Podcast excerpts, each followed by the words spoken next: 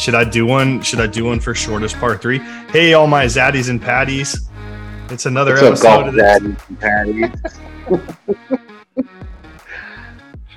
oh gosh. What's up, my pod squad? It's your boy Ryan. I'm in here for another episode of the T at High podcast. I got my my golf caddy or my what is it, the chunky caddy? What is uh what is Chunky chunky caddy. what does chunky call the the trolls on his page now? He calls them like Oh, comment caddies. comment caddies. Yeah, yeah. yeah. comment caddies. That's what they are. Yeah, that's so funny. So what's up? How you been? I'm good, man. I'm good. You ready to you ready to do this? I guess. I mean, if Jeremy made it through, surely I could make it through. Yeah, yeah, for sure. Dude, so I, I've done uh I haven't released it yet. I just released the one with Nick Delfico today. Oh, there you go. With all the Dice flags. Valley. there. There you go. I like it. Get the players flag right there in the front. We're gonna, we're gonna. I think we're gonna roll with this one, huh? Where's that at? At Sawgrass, TPC Sawgrass. Oh, nice. Yeah, I'm probably going there beginning of the year next year for the first time. Yeah, unfortunately, we didn't get to finish. We only played like six of the holes, but it was still fun. Oh, that's right. That was the Chippo crew, Yeah. right? Yeah, You guys got rained they got out. rained out. Yeah. Poor Tone. Yeah, I think uh I think Luke Letty was caddying for you that day. Yeah, he was supposed to, and then uh, right as we teed off, or we're getting ready to tee off, the the horn blew, and they called him in. Yeah, never, they he told- never even got to with us. Yeah, he told me about that. He was bummed. I actually heard today he he told me he's caddying for Morgan. Yeah. In the uh, Corn Ferry qualifier, and he said they're in the top thirty after the first day. So Yeah, dude, he's excited, man. It's his first like he's trying to get on like a tour bag, you know what I mean? So Oh yeah, absolutely. He's. I mean, I've heard he's a good caddy too. So yeah. Yeah, he's gonna yeah, be he down. on for the caddy for me, and then yeah, it got uh Unfortunately, it got canceled. Yeah, I had him on the podcast earlier this year, and um, next month, like in the next couple weeks, he's going down to to Sawgrass. Actually, I think after he gets done working with Morgan this week, he's going down to Sawgrass. He'll be down there for the entire winter. So, beginning of the year next Hope- year, Hopefully, Morgan kills it and they make it through. yeah, that would be fantastic, man. Mostly for Morgan because I know he's been grinding like crazy for last year. Year and a half. He's been grinding for the last year, Yeah, big time. and then uh, it'd be awesome for for Luke as well to to get that experience finally- under his belt. Finally, get the yeah, exactly. It's one thing when you're cat like Sawgrass would be a cool place to caddy at, but it's a little different when you're caddying for somebody that's competing. So Yeah, yeah, for sure. way more fun, probably. maybe more stressful, but maybe more fun. I don't know. Yeah. He's, you know, and it's so it's so interesting to me too. And I have so much respect for Luke because he's been surrounded by the golf industry his whole life. His dad was a PGA professional. You know, he's played golf his whole life. Um and you know, he's carried bags for such a long time now that he has zero desire to try to be a golfer himself. Like his passion is to be a caddy. Like he wants Oh, to know. carry a bag for somebody instead of playing himself. And I just like I admire that about him. You know what I mean? Yeah, I should I should have tried it with him one time. You know. So uh welcome back. Another episode of the T at High podcast. I am joined today by Mr. Center Cut himself, the uh, co-founder of the Golfing Outlaws on TikTok. Uh, Mr. Stefan. Stefan, what's your last name, man? Roach. Stefan Roach. It's cool you ask me now. What's that? I said it's cool you ask me now. Yeah, I know, good. right? Should have known earlier. Um, so you live in the Texas area, right? Are you in like the Dallas or the Houston area? No, I'm in uh, Abilene, which is about two and a half hours from the Fort Worth, Dallas area. Okay. It's pretty much in the middle of nowhere. I mean, honestly, dude, Texas is so big. Almost everywhere is in the middle of nowhere. I know. You could drive like 14 hours and still be in the state. So it's insane. So, talk to me a little bit about your history. Tell me a little bit about, um, you know, who you are, what's your backstory, how'd you get into the game of golf? Well, I played it in high school. I started as a as a freshman. Um, went to state my senior year in Missouri. Was going to go to college. Actually, went to college to play, and then met my wife. Had a kid. Life life kicked in quick. So dropped out of college naturally because that's what we do, I guess. Had to get a real job, and a little bit after that point, I took a break from the game about 10 years. I mean, when I say take a break, I mean, we played like once or twice a year, just in scramble tournaments or whatever. And then about two and a half, three years ago, I picked it up again, started swinging a club again, and pretty much now we're here. Started TikTok eight or nine months ago never thought in a million years it would lead to how many people I've met and the journeys I've already been on with it, but the sky's the limit, really. Yeah, it's crazy, man. It's it's so interesting how social media works that way, and especially TikTok in general. Um, because there's there's so many people that look at TikTok like it's just an app for teenagers or like little kids that want to dance around and stuff. And yeah, sure, there's some of that on there, but most of the people that I've met through the app have all been you know, I'm 39. I've met a ton of people in their 30s, their 40s, even their 50s and 60s that just all share common interests, whether it's golf, cooking, um, reading. I mean, there's people that are entrepreneurs on there just sharing knowledge. I mean, it's a really amazing app if somebody has an interest and you want to find a group of people that share a common interest. It's the best way to go about it. Yeah, I'm pretty sure there's a, there's a group for everything. Yeah, you know, you, you got you got to see the the Southern Invitational, you got to see the little bit of the bourbon group. There's a big bourbon group too on yeah, there as well. Like there's golf. a massive bourbon group, man. Yeah. But it's yeah, it's been a fun ride so far. Um, I've met a lot of cool people. Been I've traveled more in the last three months than I've ever traveled the rest of my life combined. That's crazy. So, I mean, it's, it's been nuts. Where where are some of the places that you've been able to go this year? Uh, this year, been been to Phoenix, course, played uh, the stadium course there, TPC Scottsdale, both courses, and a lot of I mean a few other nice courses there. Uh, we we did did the trip to TPC Sawgrass, got to play those two courses. Um, been to North Carolina, got to play Tobacco Road, and the courses that Dave's at. Um, played in Dallas against good good member. That was fun. Um, played in Chicago, Illinois, that whole area. Did a qualifier in Kentucky. Did a qualifier in Minnesota.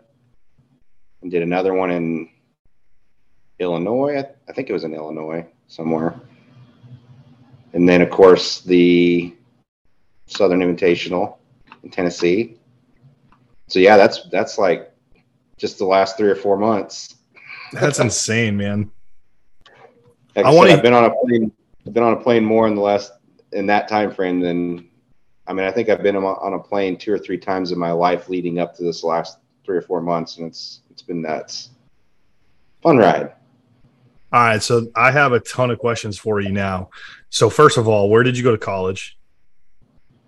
Uh, it's it was Central Missouri State University, but now it's University of Central Missouri. Okay. And I didn't go there very long, so it's. I can't really claim that I would. I didn't. I was redshirting, so I got I got bored with it. That was the other problem too. Is I was redshirting playing golf, and I got I got bored. Yeah. It got it. It was a different feeling not being able to go play when you're there, you know, you yeah. want to play your competitor. I was going to say, so we'll just tell everybody you were enrolled. I was enrolled. Yes, I did attend college for a little bit. it's true so, story, fellas. It's true story. um, tell me a little bit more about how did you end up being able to play a round of golf with Grant um, from Good Good? How'd that even come about? so that was just kind of like uh, he started his little series. He did a little series called um, Challenge Accepted on YouTube. And I knew he was in Dallas. Um, so I just called him out on TikTok, and he responded. And about a week later, we were out there playing. That's awesome, dude. Um, literally like when I got there to meet him, I asked, I that was the first question I asked him. I said, "Why'd you pick? I mean, why'd you pick me?" And he's like, literally, he's like, I just opened my my app, and he's like, I'm not on TikTok very much, but I seen it, and I was like, let's do it. Why not? there was nothing more than like just blind luck, I guess. Yeah, just happenstance and and luck. That's awesome. Yeah, I got a couple of stories of that too when I first met him. Well, how'd you how'd you end up playing? Uh, did you guys what did you guys do? Did you do like a, a match play or a stroke play or? No, we just did a match play.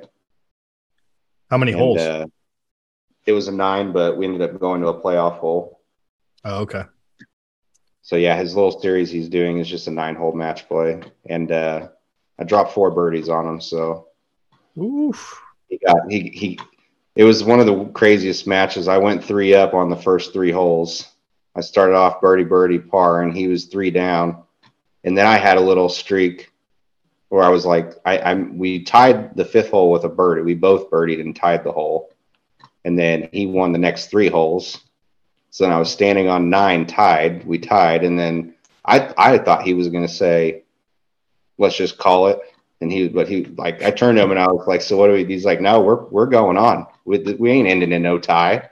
No, like, no right, good, go. no no good good that day. No. So then we played uh playoff holes par five and I birdied it and and beat him. So Dang. it was fun. But when I first when I first got there, he had he had had his uh his car had gotten broken into like a week prior to that, and they stole his clubs and all of his stuff. So I brought him a rangefinder and gave it to him. I bought like a, I don't know, it wasn't like an expensive rangefinder, but just a rangefinder. So I said, "Hey, thanks for accepting the match." Gave it to him, and he was like, "I don't know if that like shook him, but." He goes to his cart and he's got his girlfriend with him who does the recording on those. And he, for I guess he forgot to strap his clubs in. so like he, takes off on the cart and the clubs just fall out straight on the concrete. His brand new Mizuno bag that he just got from Mizuno, straight to the concrete. So I pull up in the cart next to it. I'm like, "Hey, man, I'm the one that's supposed to be nervous." Then I drove off and left him there. Savage. So, so, he knew it was on right from the get go. That's but hilarious. He's he's a good kid. Like he's he's good. I say kid. I think he's probably 23, I'd guess 22, somewhere in there. He's young. Yeah, I think you could still anybody that's under 25, I think you could probably still call him a kid and get away with it. Yeah. Yeah, I'm not I'm not like super much older than him. I'm only 34, so Yeah. Well, I was the oldest guy he's played.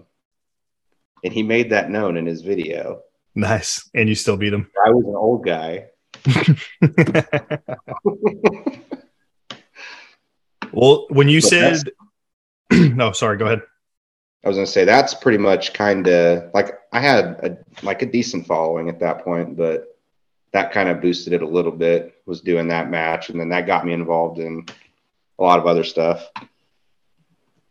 Ever since that happened, so that was kind of that was my stepping stone, I'd say.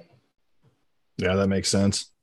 And then you had, uh, I think your the one video that you have that has like the most views on your TikTok page is it the one where you're doing that flop shot over the net and it's and it goes in the hole? Yeah, that one. I don't know if it has the most. I did like a, a little Vice video that has more than that, but but that one was the first video that I had that actually got to a million views, and uh, ESPN reached out and all that stuff. Like that was kind of cool. Um, the shot was actually insane, and nobody. I mean, other than the guy that was there with me recording it, it was my second try. Jeez. So I, we were, I hit one before, and then we went and hit some range balls, and then it was it was like eleven o'clock at night when they were closing, and they they were closing down. And we walked in. I was like, you know what, I'm going to go hit one more, and so that was it. That's nuts, dude. I actually just had somebody comment on that that saying that it was an that they're hearing it was an edited video, and I was like, yeah, good luck with that. Say the comment the comment caddies, yep. The comment Yep. caddies. classic comment caddy. Man, but that was my first video that actually blew up with no, I guess, no help or anything. I don't. I mean, I don't. I don't promote my videos or do anything. So, and then Yeah. I've had just the one from the the uh, Southern Invitational did good. The cannon video. yeah. I think all the cannon videos did good. Dude, that launch golf, man, that thing was awesome. It's like the ball fight's like, it's a cool. It's just cool. That's it. Yeah. Especially when there were like a bunch of there were a bunch of us out there, a bunch of you guys, because I didn't do it, but setting up their eye range with the camera in front of the in front of the Mhm. cannon and then shooting the ball at the camera at the camera, like when you and is it is it Draz or is it Draws or Yeah, well, he, it's technically DRAS, but I, I say draws. Draws? Yeah. He should have Like- put a dot in it. It. when you guys uh when you guys do your um like your stinger videos and stuff where you're hitting golf balls at cameras it's the same thing but launching out of a cannon is pretty sweet Yeah. So I actually set my like, I think that's why I did as well because I actually set my my good camera out on front of it, and I I it probably came this close to the camera. It was close. it was almost an expensive mistake, but it turned out to be a good video. And That's- then Lloyd's reaction in the background was classic too, like Oh, a little yeah. kid. It was perfect. he's hilarious man I, that dude's awesome He, he's he's a hoot. um well talk to us a little bit more about these qualifying tournaments like first of all t- you said you took a break for 10 years where you only played like once or twice a year i mean that's a massive break that's a huge step away from i mean you might as well just like labeled yourself retired from golf by Oh, getting away from it that much but so what what triggered you to want to get back into playing more competitive golf to the point where now you're doing like three qualifying events in a short period of time Probably, honestly, it was the match with Grant. oh nice That's kind of what triggered it. I mean, I had no business going there, beating him, playing as good as I did. I mean, I don't ever like I don't ever practice. I don't do that stuff. And then to go there, it's like a different kind of pressure when you're under a camera. I know his videos get, you know, hundreds of thousands of views. so You want to perform well. So with performing decent on that, that's kind of what triggered it. And then we did the whole uh, you know, whole Chippo trip to Sawgrass, and that was the first time I actually got to play with them. And then that it was just kind of like a chain reaction thing. yeah Um, the qualifiers themselves didn't go the best, but I learned a lot, so I know what to expect in them. So Um, what are what are the qualifying events? What were they for? Were they for like Corn Ferry? Were they for Q School or were they mini No, they tour? were they were uh, PGA event qualifiers. Oh wow! So one of them was the Barbasol, one of them was the 3M, and the other one, can't remember what the other one was. It was a 3M Barbasol. One of the other events, they were all they were all right, kind of back to back. See, I did so well, I can't even remember. Um, dang it. I can't remember what the third one was. was it uh but it was- like the Wells Fargo or something like that? No. Yeah, I can't. I can't remember off the top of my head what it was. Well, how'd you end up? How'd you end up shooting?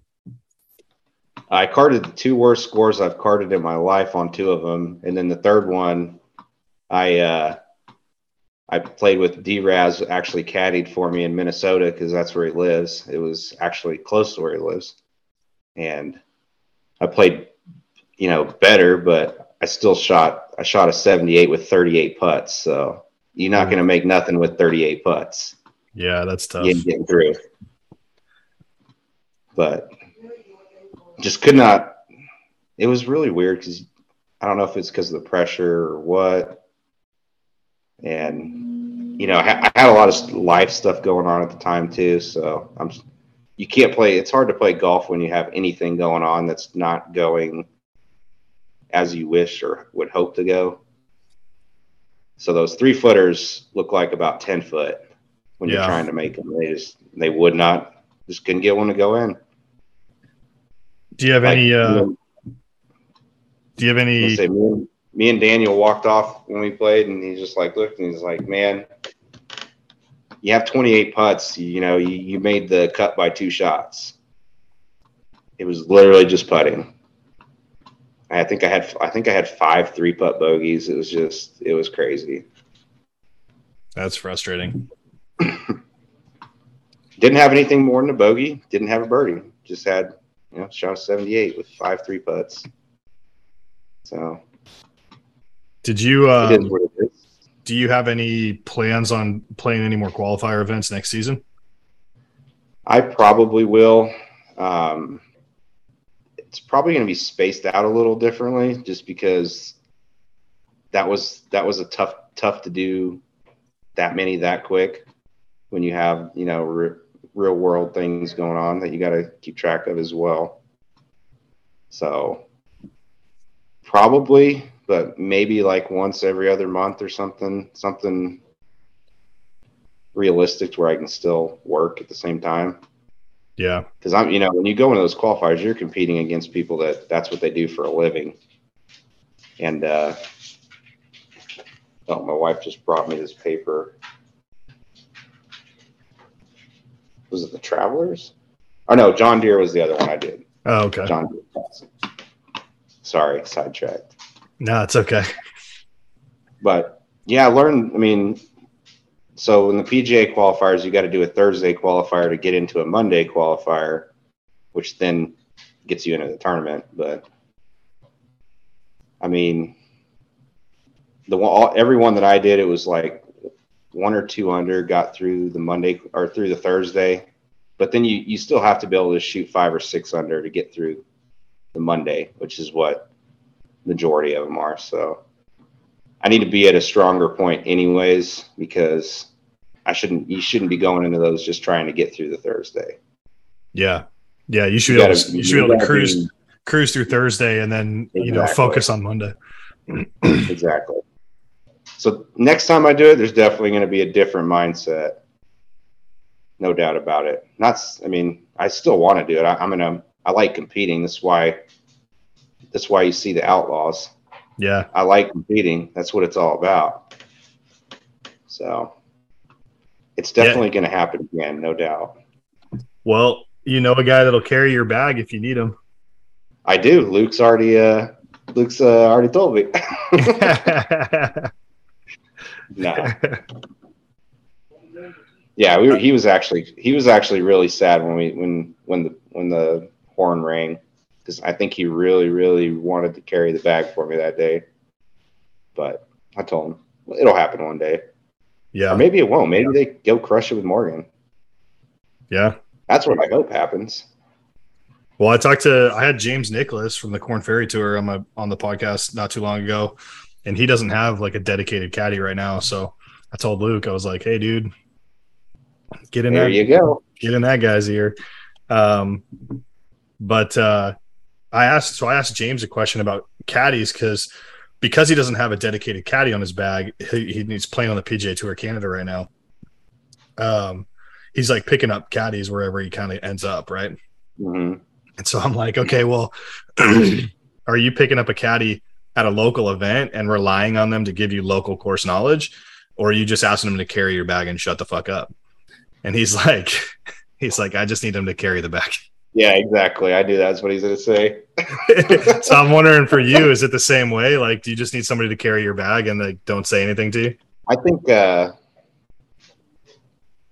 I think it's more like the mental side, just keeping you focused. Like golf's so mental, and the moment you lose focus, it's it's hard. Like I find it's hard to gain it back. That's that would be the most. Not as much like I know yard, not know my yardages and all that, but just more the mental side, keeping you focused. I think is the most important, Yeah. and uh, green reading, you know, putting. yeah. I used to be a good putter. Dang it! hey, when you take 10 years off and you don't practice. Yeah, yeah, it's been a journey coming back. So when you're talking about staying focused, I'm by no means a good golfer. I'm better than a lot of I'm better than like an average person, maybe, but I, I still suck. But I know for me, like when I go out on the golf course and I am not thinking about golf at all, that's always when I play my best. So Oh, I'm, wondering, I'm wondering for you, if you had somebody carrying your bag and you wanted them to just kind of keep your like mental side strong, do you want somebody to just like bullshit with you the whole time and like talk to you about other things not not happening on the golf course, or do you want them to be dialed in and focused and like talking to you about yardages? I'd say a mixture of both. More importantly, just keeping your mind off. You know, when you hit a bad shot, being able to shut that door as quick as possible. Yeah, Um, what they say, like you got the 10 second rule or whatever. You hit a bad shot, 10 seconds later, you better be gone. yeah, Just things like that. Um, yardages and stuff. I mean, that kind of they they do that kind of naturally, I guess, if they know if they know what they're doing. But I think it's I think it's way more beneficial for the keeping your mind straight. You know, like you said, when you go on the course and you're not thinking about it and you're not stressed out, you play a lot better. yeah.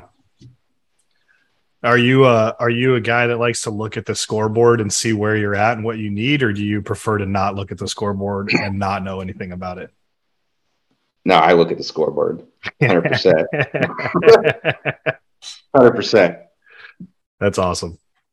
Yeah, I mean, I think it. I mean, it changes how you play. So, I mean, if you know, like a couple of them, I went off in the afternoon. You you know that you know it's going to take one or two under to get through. You know. Yeah. So, and I will say this: I never did quit on one. And there's there was a lot of people quitting. They play nine holes and then call it good. Nope, I finished them. I paid for that. I, I finished it. Yeah. Yeah. You paid to get into that qualifier. You might as well get your holes in. You finish it. So it was uh it was very interesting. I like I said, I carded two really like two of the worst scores I've ever carded in my life. No idea how to this day how it even happened. I hit a ball out of bounds on a par three and never done that before in my life. Oh, But I did it in a qualifier. I mean, were you? I mean, could you chalk it up to nerves or just lack of, or just lack of time in the situation? Pro- probably the lack of time, just not playing competitive, and I mean that, and like I said, I had a lot of stuff going on in my life that was kind of stressful at the time. So you're putting so much rely, you're relying so much on something good happening that it gets magnified when something bad happens. So Yeah. um, it's it, golf's a you know it's a fine line. It's like it's so mental, and you got to be so focused and prepared that it's just hard. And and then you, you're going against people that are you know that they do it for a living. They've done it their whole life. You know, they're they have people backing them, paying for it. They don't have to worry about anything else in life. That's all they're doing is playing golf. But yeah. just got to go at it with a different mindset next time. So what's your what's your day job? Uh, I do fire alarm systems. Nice. Um, well, more than fire alarm systems, but fire in general, inspections, installs, um, bidding jobs, stuff like that, commercial. Seems like you have most a fairly of my, most of my most of my stuff right now I, I do on base. It's on the military base, just because nobody else bids that stuff. Yeah. And trust me, it's not fun. do you do you own your own company or do you work for another company or No, I actually started a division with with an electric company here. nice? and uh, so I went on with them, and we started the the fire side of it. It's been about a year now, so that's about how long we've been in Abilene. Before that, we were in Corpus Christi for eight years, and I just I did the same thing. Fire. I've been doing it since I got out of college, basically. Yeah. Been doing the same thing. Started That's from the bottom, you know. Now we're here. Now we're here. Seems like you Now have a fairly flexible schedule now. kind of, sort of. I'm actually, uh, I'm a little overwhelmed right now. I'm trying to recruit morning people for doing live videos. Is, is that I why I, didn't saw Clydesdale before- doing one earlier that- today? I didn't realize that whole thing would blow up like it did. And now it's like, well, dang it. Now I got to keep up with it, Yeah. which it's been fun. It's been fun. Yeah. So tell us more about tell us more about the golfing outlaws. Was that just your idea and you asked D-Raz to come in and help you out, or did you guys both Well, come up with that yourself like together? I don't know. Me and me and Daniel have kind of ever since we've met each other. I don't know. We've always had like ideas popping back and forth, like wanting to do group stuff and this and that, and then I don't know. I the uh, Wizard of Wedges. I was on a live one day with him, and he mentioned something about doing. So Wizard of Wedges is actually the one that kind of started the idea, but I put it in. You know, went with it and ran with it Yeah. put it into motion. So he's like, I, he's like, I think there would be a cool if there was some kind of like elimination, not elimination, but a ranking style, get people going because you know golfers are very egotistical. They want to be top. So if you just do this with with a top thirty, everybody's going to want in it, which pretty much is what what's happened. But just kind of threw out the idea and then I had no idea that there would be this many people. No Yeah. idea. Yeah. You're up to what, like 124 people now? Yeah, in one week. It's I mean it's barely a week old. It's That's not even scratching the surface of what it actually I think it has potential of actually being. You could do like groups now. So you could do like group A 30, group B 30, group C Yeah. 30, group D 30. You could like handicap it too. You know what I mean? Have everybody tell Yeah, you what the handicap is. And then, Yeah, so like everybody has has been asking like where's Daniel? Well, Daniel's been the like so Daniel started the Instagram with for it and then we talk about it all the time ideas of what we want to do and how we're going to actually end this cuz you got to have it some you know, at some point you got to have an end yeah. and uh so I think we come up with a a you know a decent scenario where you have 32 people we're contemplating actually breaking that into two person teams once that cut's made. And then you know still keeping the individual but also have kind of like kind of like liv Yeah. we have a, a two person team. And uh we're, and then the ultimate goal is when we get to you know eight people remaining we want to be able to do an eight person all together on a weekend you know playing together and uh, we're, we're seeking sponsorships for that um, i think it's eventually going to happen somebody's going to jump on board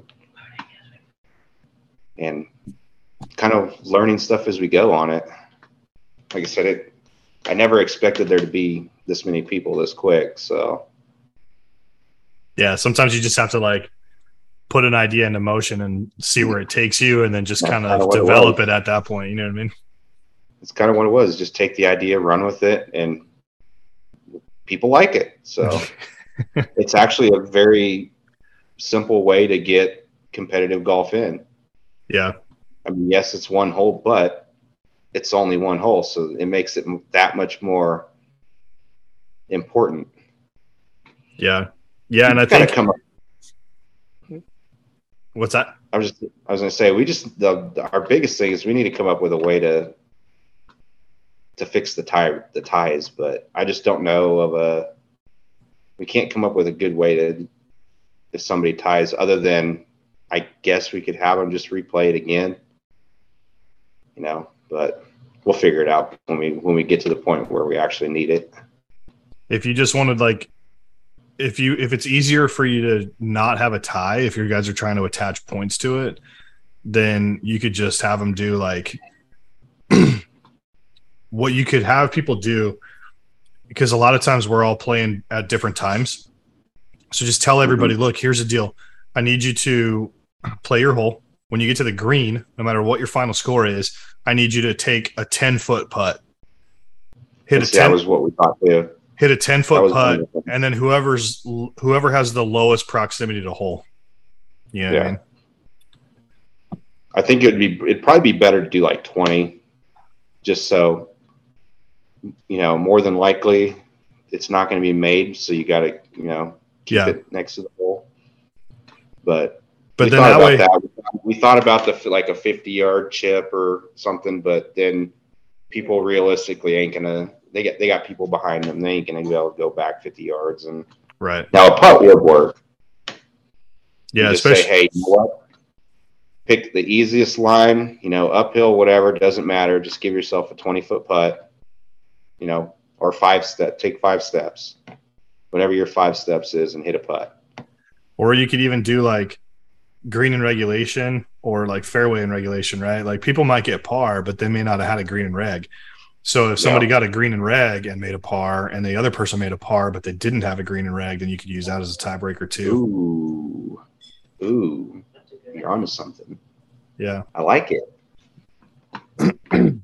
but then you know that still opens you up to like if both people get a green in regulation, like then what do you do? So then you could look at it like, did you get a fairway in regulation at that point? Okay, like you didn't hit the fairway. I know you got on the green, but you missed the fairway. The other person landed in the fairway. So that played the hole the best? Yeah. You know, Yeah, because the whole idea is for you to be like figuring out who the better golfer is, right? Like that's the competition. Is yeah, I mean, that's the ultimate goal is yes, we're involving everybody, but, and I think it'll by, by the end of it, it's going to be everybody that's going to be left is going to be decent golfers.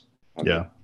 That's the goal. You, we made a, you know, a top 30 list so that you could have the best golfers in the top 30 Yeah, at some. And at the end, it, it's, I mean, it's going to be that way.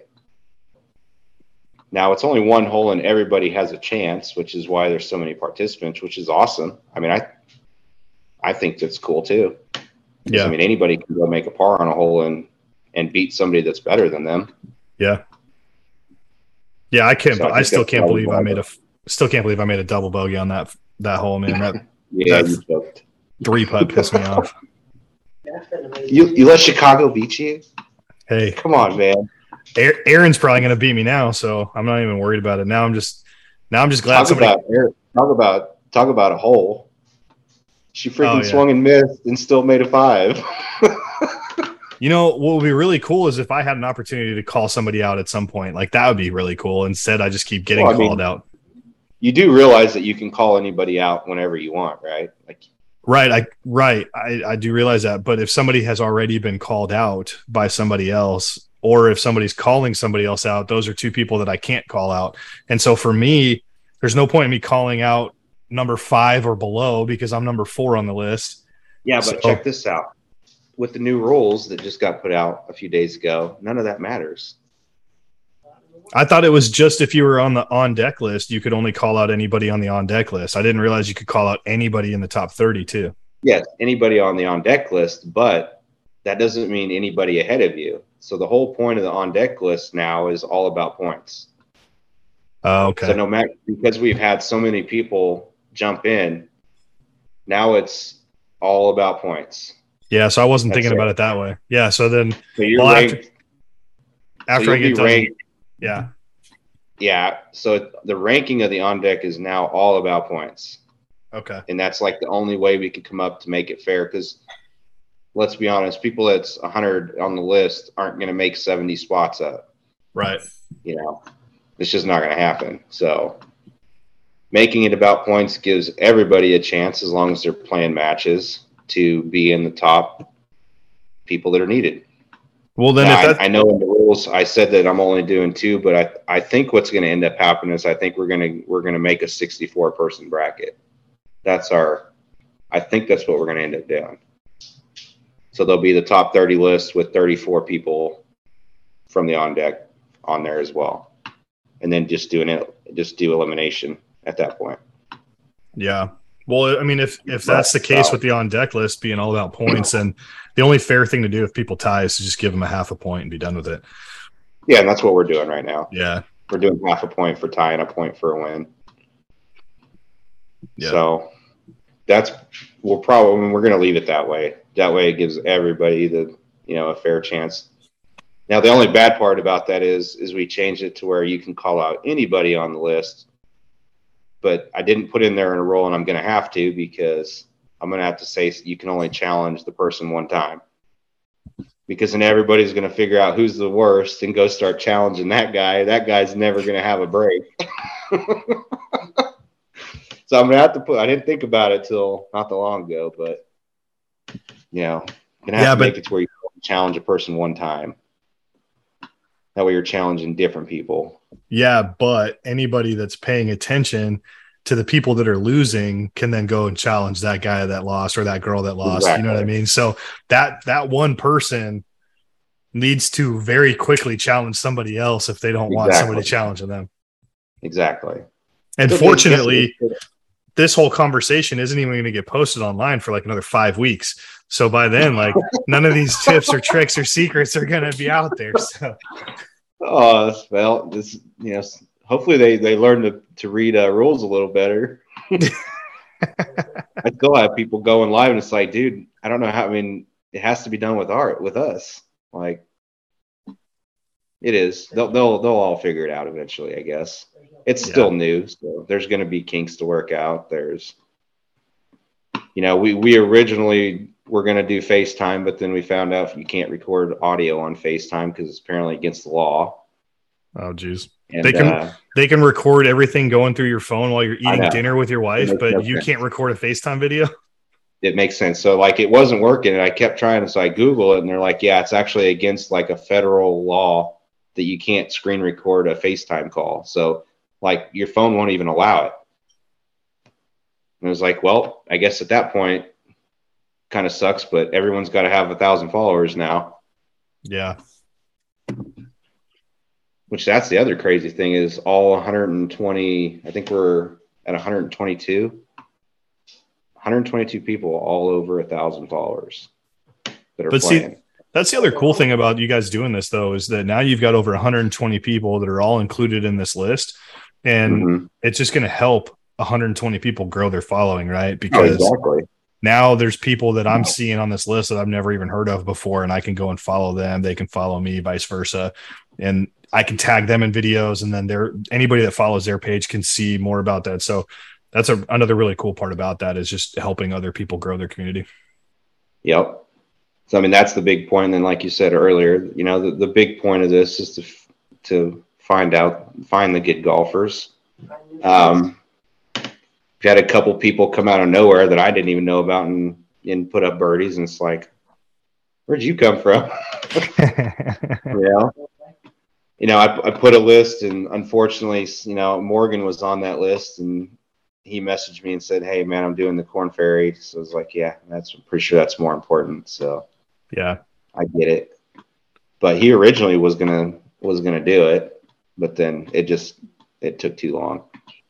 We have other people. Nick's on there. I'm still waiting to get called out by Nick, but apparently he's too scared. Uh oh. Uh-oh. I've already messaged him about it, but yeah, I still haven't got called out yet. You you want me to get him on the phone right now and you can talk to him? no, he's probably busy. I texted him about it and I was like, hey man, are you participating in this or what? And he's like, oh, actually, I think it's a cool, cool idea. And I was like, that doesn't really answer my question. Well, to your point though, like, who's the one that's really scared? You could just challenge him. Well, that'd be going backwards though. Uh, yeah, but I mean, you could challenge him. I I have somebody that's finally gonna buck up and challenge me.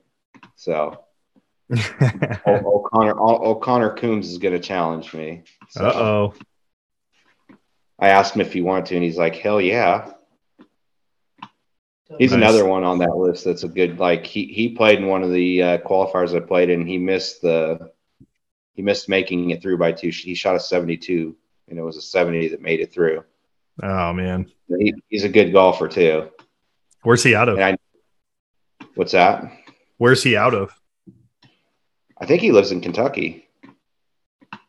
Or no, that's the one that that's the one he played in that I played in. He did or he played in at the same time I did. I was trying to get to meet him, but he he had a morning tea time and I had an afternoon, so it was too far apart. Yeah. And I wasn't well, in wasn't in the best mood after. I was okay. but yeah, but I can imagine at that point now like we're meeting each other now, so yeah, that's probably a good point. But you know, I think it, like I said, it gets people that are, you know, Colorado's doing a lot of, he's doing a lot of qualifiers. He's done a lot of qualifiers. He played like crap when I played with him, and I, I feel bad for him, but I also whooped his ass that day, both days. I'm sorry, but not sorry. You talking about but, the Southern Invitational? Yeah. Oh man, I'm still pissed off about how that ended. So I'm so upset with myself. Yeah. So, so how day, did, how did you let Cincinnati win on the last day? I'm not even going to go there. I'm not even going to mention the fact that we play. We're the only group that played the tips. Everybody else played the tees up. Hey, I mean that was your choice. That's what we were told to do. Oh yeah. But um, no, I was uh, so Nick. I was playing with Nick, and I was one shot ahead of him going into 18 he freaking puts a two iron in the center of the fairway on that hole.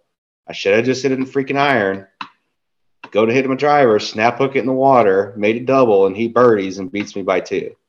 Ooh. And that's how my Southern Invitational ended. So he shot 72 and I shot 74. And now I ain't heard I ain't heard the end of it since then. That's why he doesn't want to call you out on the golfing outlaws, dude. He's already got that W. He doesn't want to yeah, fucking give you a chance to get it back. Like, but but I beat him in match play. He beat me by five strokes on two of the holes because I had a double that he parred, and then I made a double on a birdie that he birdied. So I beat him one up in match play, but he beat me stroke play. So yeah, technically he's got a dub. So that's why he feels like he don't need to play me, which is fine. It, the time will come. Yeah, he's he's a cool dude. We'll get to play again he's already proven himself against you. He's just looking yeah, for better competition. I know, dang it. yeah, I'm still mad about that. That last hole. Well, what are your what are what are your thoughts about like the Southern Invitational as a whole in general? Um, and then are you planning on going to the second one in Orlando? I think it's a ridiculously good idea. And I think they have the you know, they have the right people involved. It's gonna everybody's motivated on that. And scary things happen when people are motivated to do something. Yeah. And uh yeah, I think it's awesome. It was a fun time. Unfortunately, we, we missed I, I didn't get there for Friday's event. So only I was only there Saturday and Sunday. Okay. Um, so I didn't get to do the whole fun, you know, throw a ball. Not that I wouldn't. I, I didn't. I don't really need my shoulder hurting any more than it already does. but you know, I, I think it's, I think social media wise, it's been missing. Like it plugs a gap. Yeah. Just like with the Outlaws, it plugs a gap that, you know, the social media, just because they're social media people doesn't mean they don't like to go have fun and compete. And I mean, we had a hell of a good time. Like, and everybody, everybody was as, you know, the personality, they were all the personality that you would put with the person. Nobody was there faking anything. It was a good time. Met a lot of cool people. Heard a few stories, you know. Still some stories going on out there. Got stuff uh, going on right now, but that's with everything. Oh, geez. I've had to put a couple fires fires out myself already with the outlaw stuff, so it's gonna happen. And then there's always going to be that person that tries to steal your idea.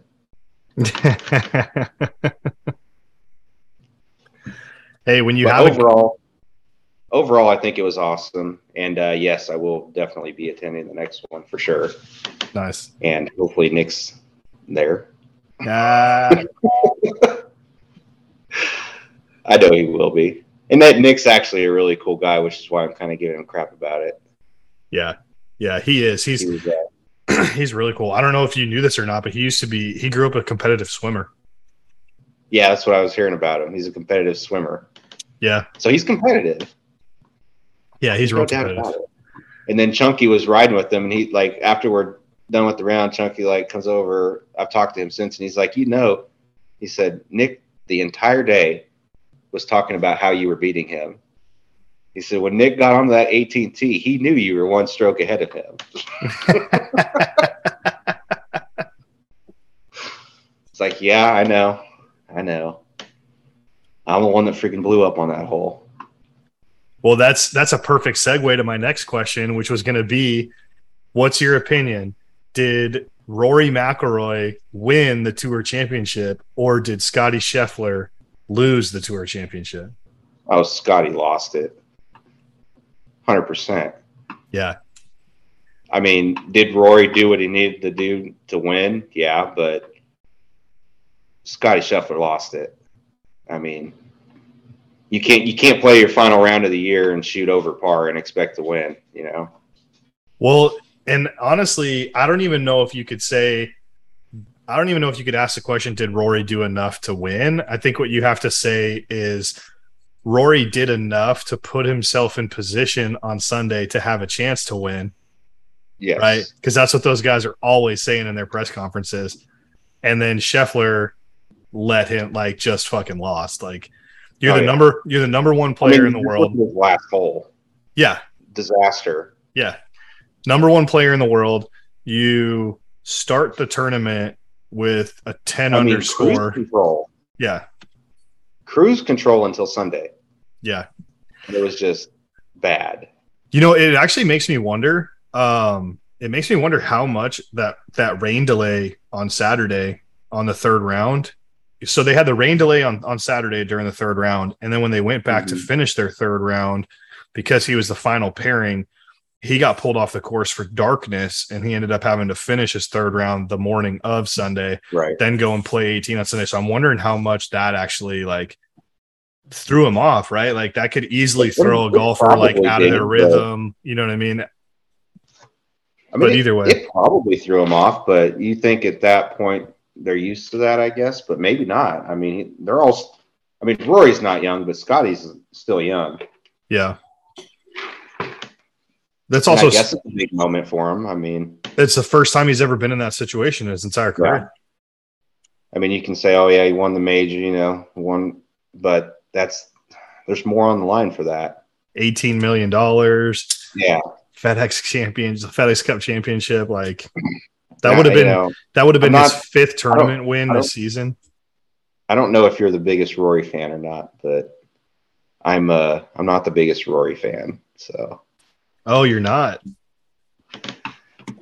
not the biggest Rory fan. I'm I'm a huge Rory fan, but I'm curious why you're not that much of a Rory fan. Dude, he could have let the golf ball freaking go in the hole. Like, come on. What do you mean? The the robot golf ball, Oh yeah, let this let the stupid thing go in the hole, then throw it in the water. like, come on. Rory's okay. He's he's a freaking it's about time he starts playing better. And he was due, but yeah. He still hasn't I won a don't know. major though. he's uh he's definitely pro PGA. There's no no doubt about it.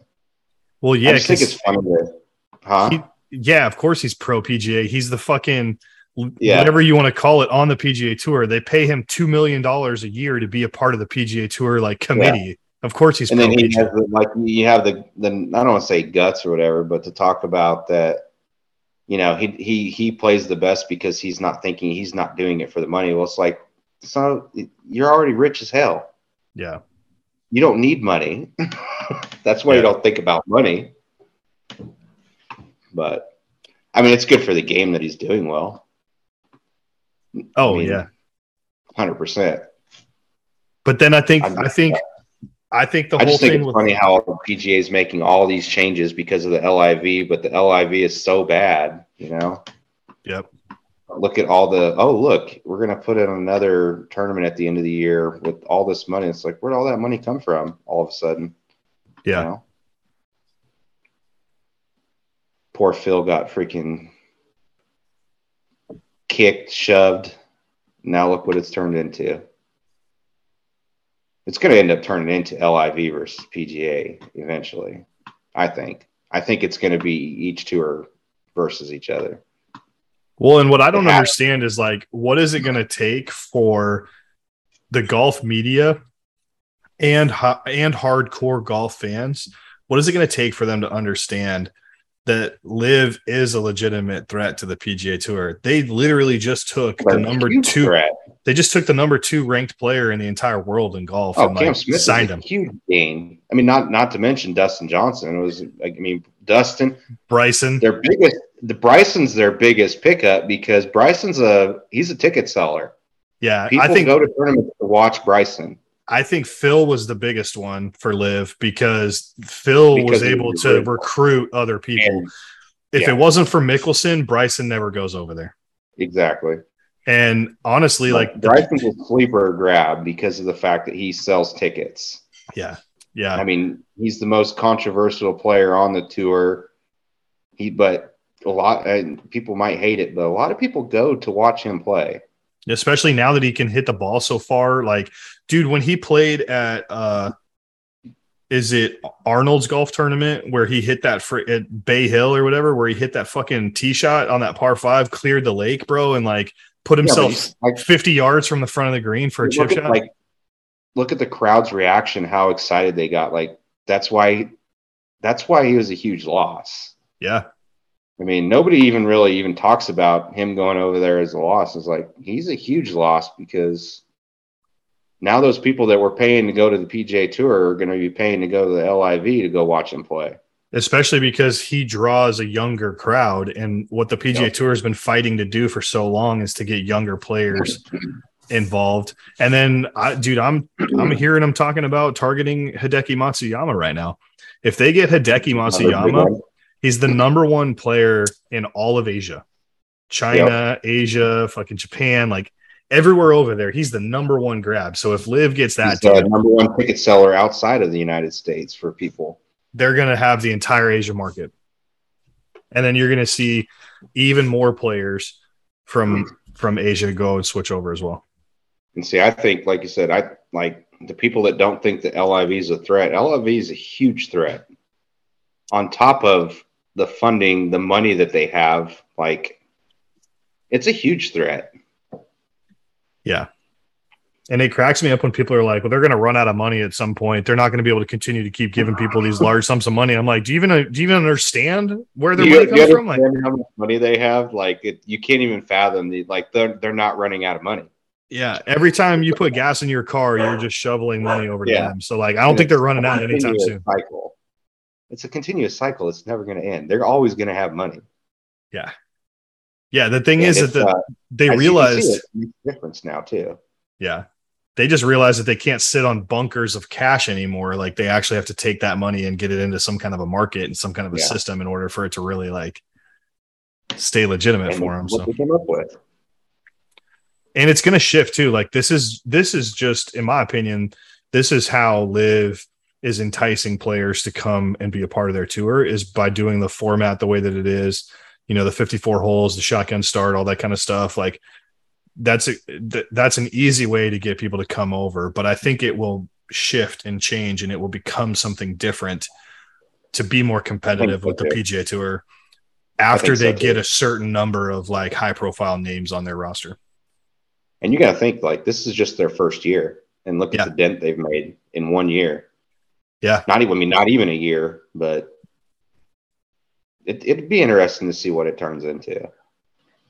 And I think you're going to see more. Like, I, I don't think you're even close to seeing the end of the people that are actually going to go. I don't either. I think people. I think after the President's Cup is over, you're going to see a ton more people yep. shift over. I think that's the after that. I think is when you're going to see a few more, probably decent sized names go. Um, obviously, I don't think you're going to see Rory go, but yeah, you know, you're going to have like Rory's not going to go, Justin Thomas isn't going to go. Jordan Spieth probably won't go, but if he does, I'm not is kind of iffy though.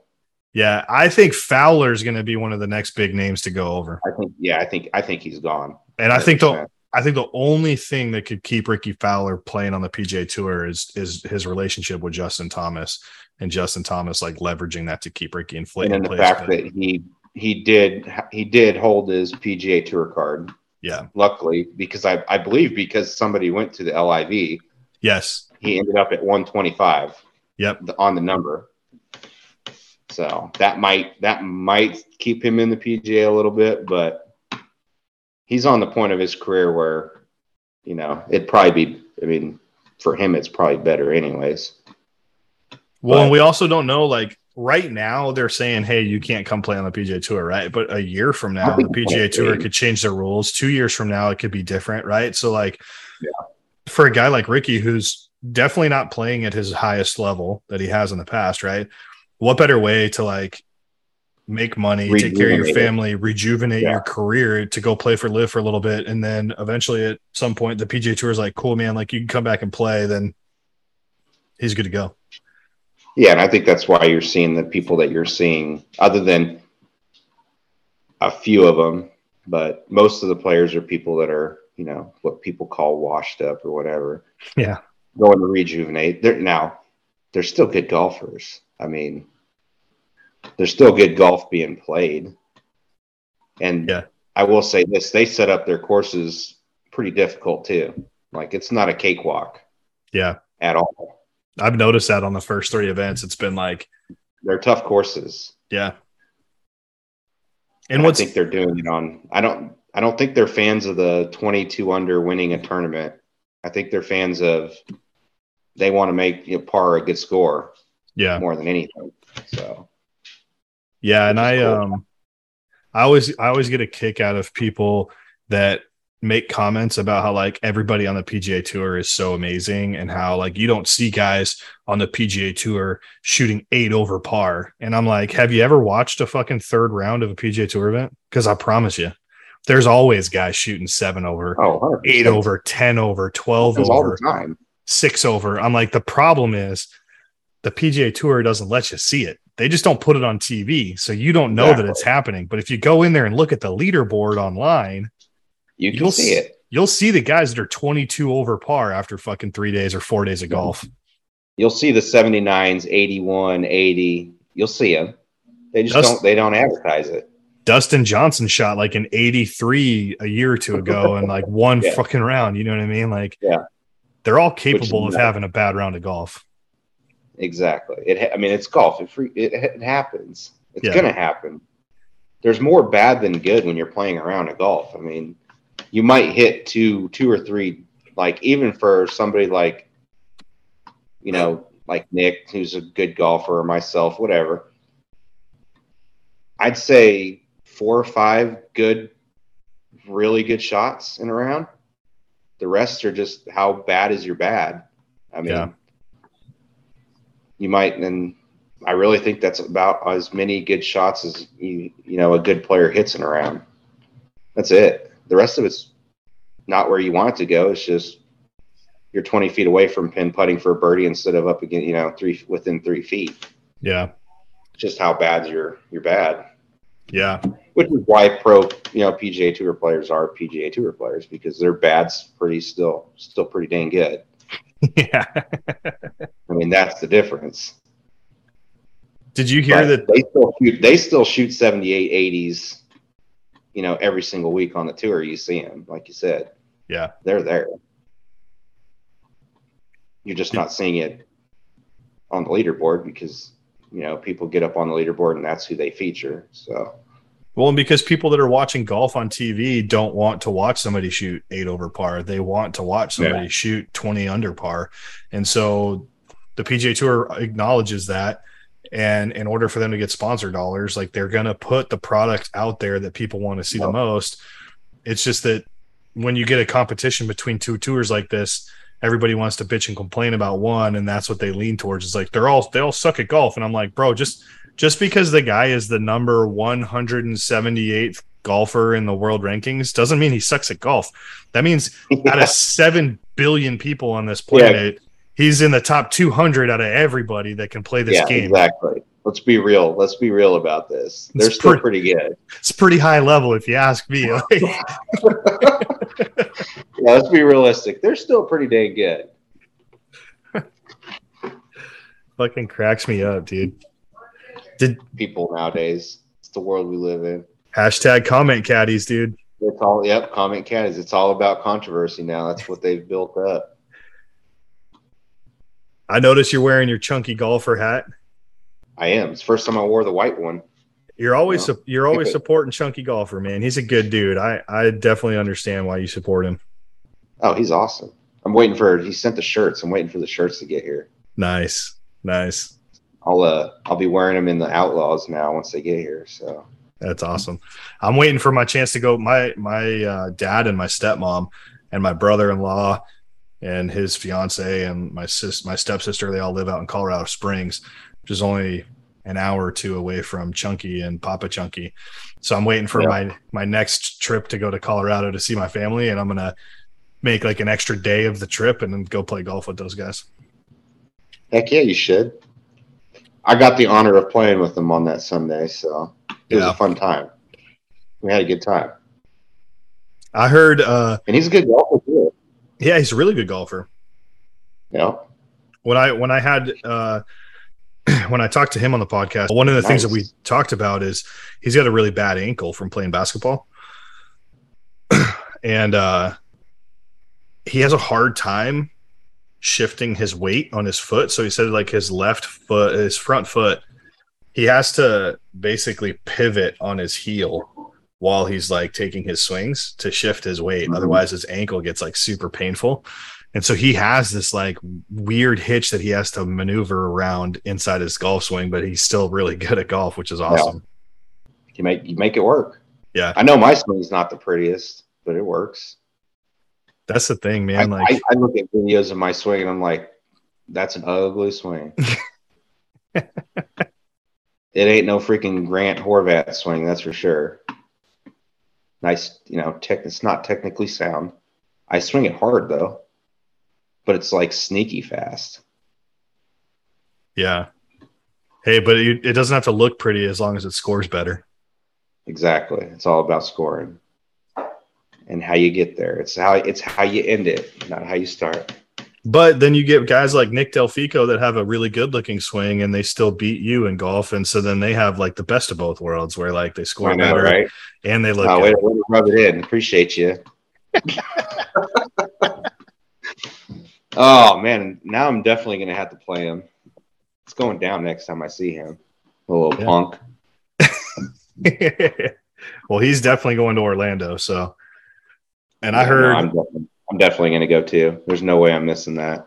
I heard there were a lot of people making a lot of recommendations on which groups to get paired up with all three days at the first Southern Invitational. So I don't even want to begin to think about what this next one is going to be like with people begging and pleading and borrowing and stealing to try to get paired up with certain people. I know. I can only imagine what they're going to go through. Probably, I mean, it'll be fun ultimately, but it's probably going to be a pain. Yeah. And they got to deal with people like me and you. Yeah. I mean, they come out and, you know, act like we run the show, right? I just think it was you know, the funniest part of that whole thing was when we went out when I was on Sunday to go play, and freaking Chunky was in a golf cart with a flat tire. What? I didn't even know that. so we are like pulling out to go out to the to start, and I like I look over, I'm like, dude, your tire's flat, and he's like, whoa, a fat joke, and I was like, no, your tire's flat. so, so he pulls over, and I guess uh, Ty was recording, and I was like, I'm glad you're getting this on camera. But that's, it was like that was pretty funny. That that's how hilarious. He's, he's a funny guy. That's what he's about. He's about having a good time. Yeah, that's hilarious, was, dude.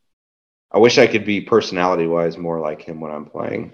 Then it would probably I'd probably be better at golf than I am. Don't take it so serious all the time.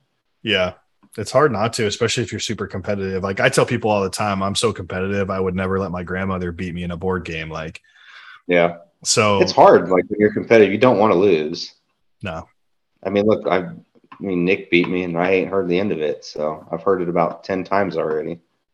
What's that? What's that saying? It goes something like, um, But you know what? But you know what? Cincinnati beat Nick. Yeah, he did. I mean, Cincinnati beat all, you guys. He beat all yeah, of us. Yeah, exactly. And guess what? We ain't heard the end of it. Yeah. he puts it in like every video that he posts. And I guess until he gets beat, I guess he has the right to, I guess. You should like make one of his. You should take one of his videos and repost it on your page, like remake it on your page, but put just like a giant asterisk, like up at the top of it, and be like, "But did you play from the tips?" Oh yeah, yeah. No, I'm not gonna do that. I don't, I don't want to hurt nobody's feelings. Were you playing from the seniors tees or? Yeah. it, it it riles Chunky up too. So he's. He He, I mean, he's a really good golfer though. He actually posted, but took it down. He's like, "Man, I, I didn't. It, the video came off worse than what I wanted." And he's like, "Like, I'm pretty sure he can handle it, but it's okay." Like, Oh, I mean, he- he's dishing it out. So, I mean, if you're dishing it out like he is, you got to be able to take it back. Oh, he can take it back for sure, and I bet he's waiting for somebody to give it back to him. Yeah. But we'll, we'll just have to sell it next time when we go in November. I guess still a long time to wait, though. Yeah, I do. Well, I do work up in Cincinnati pretty frequently, so I think like the the last quarter of the year, the last three months of the year, I'll probably be working in Cincinnati, and so I'm gonna I'm gonna go out and play at least one round, if not two rounds. I would imagine out he probably plays every day, Yeah, be my guess. I don't know what he does, but I'm sure he plays every day. or is or every day he has the ability to. You know what I mean? So, who's the, uh, in your opinion, from the whole weekend, who was the most interesting person that you met Most in a good, like in a good way? Yeah, most interesting person that I met. Um man, that's a really good question. Honestly, I think Othi, shortest par three. Yep, that's it. Dude, he, in a good way, I'm just glad to he's that he's out playing. Like He's he's, such a- posted videos of playing golf yeah, since then. yeah. So it got him out playing. I mean, He's just a character, man. Like, and what's so what's so funny he about showed up with the sunscreen on and everything. I was like, Oh, oh, I yeah. thought you were doing that for a video. no, dude, he's he's just a character, bro. Like he even he even made videos leading up to the Southern Invitational about how he had not played any golf other than that little short part. oh yeah, no, he showed up with four clubs.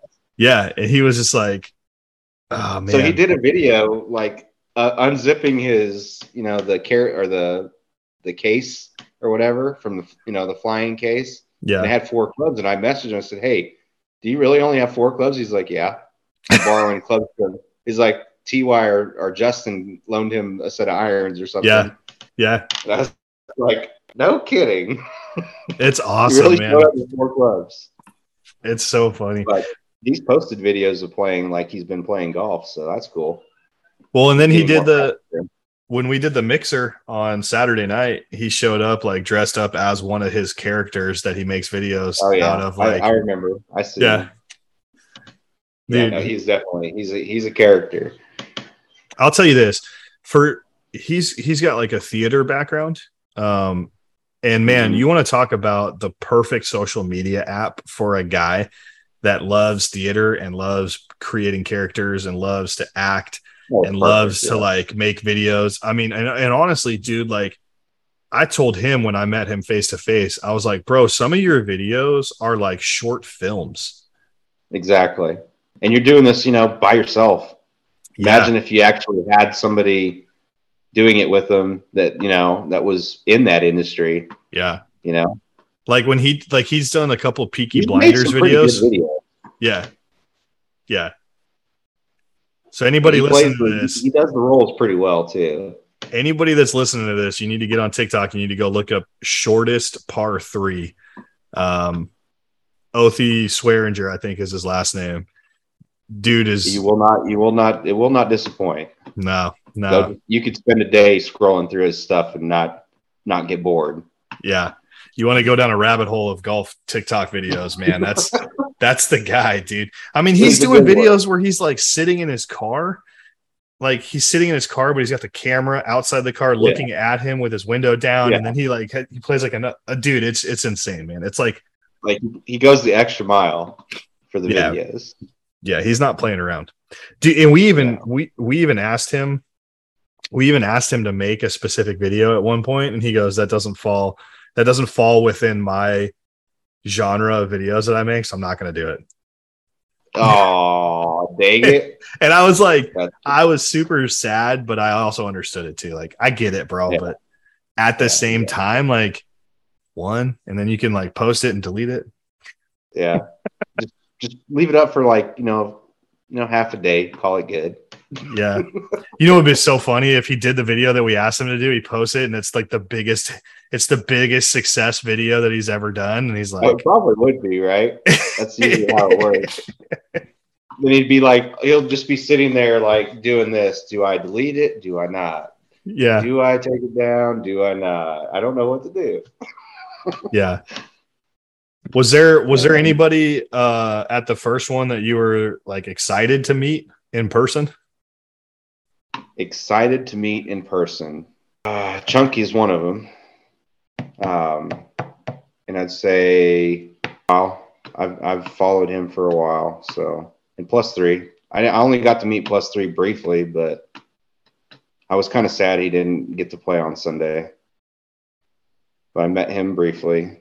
I've played two or three rounds of golf with him now. He and I only he and I live like 30 minutes He's a apart. good golfer too, right? Oh, dude, he's yeah, he's a very good golfer. Yeah, that's what I figured. he honestly kind of got fucked because um he had a scholarship to play college golf and basically like completely destroyed his knee in one of his legs. Oh no, and that injury was like the end of his competitive golf career for a, for a long time. That but he but he's still a scratch golfer. And the dude like he and I played around a round of golf a couple weeks ago and we played a par 72 I think he finished around even or two over or something like that and he was like Yeah. ah, that was a bad round of golf for me and I'm like shut the fuck what up are you talking about? yeah, and then and then we played another round. I took him to a golf course. It's like 10 minutes from my house. It's like par 70. And he's two under after three. Like he went um par par. So it's a, it's a par four, a par three, and a par five. So he goes par par eagle. I'm like, fuck, dude. And then all he did was just like par the rest of the holes the rest of the day. That's the other thing that kind of sucked because uh, we did that like whole. Uh, were you there on the shootout or no? When we did this little shootout. I don't Um think so. I at the Southern at the Southern Invitational? Oh no, it was T. It was Ty. That came. Yeah, I wasn't there. Caitlin. We did like a whole shootout at the end with like some of the Chippo people. Oh, was it the Yeah. last the last day after like everything wrapped up Yeah. and then you guys went back to cattails, right? Yeah, to the Yeah. course by the hotel. Yeah, I was just driving home that at that point. So we played that round, and we were doing the shoot. Like we started doing the shootout on, I think the seventh or eighth hole. We only got like we had to turn the carts in. We only played thirteen. And I was five under through those thirteen. Like Jeez. the round, and it's like, of course we have to turn the carts in and can't finish.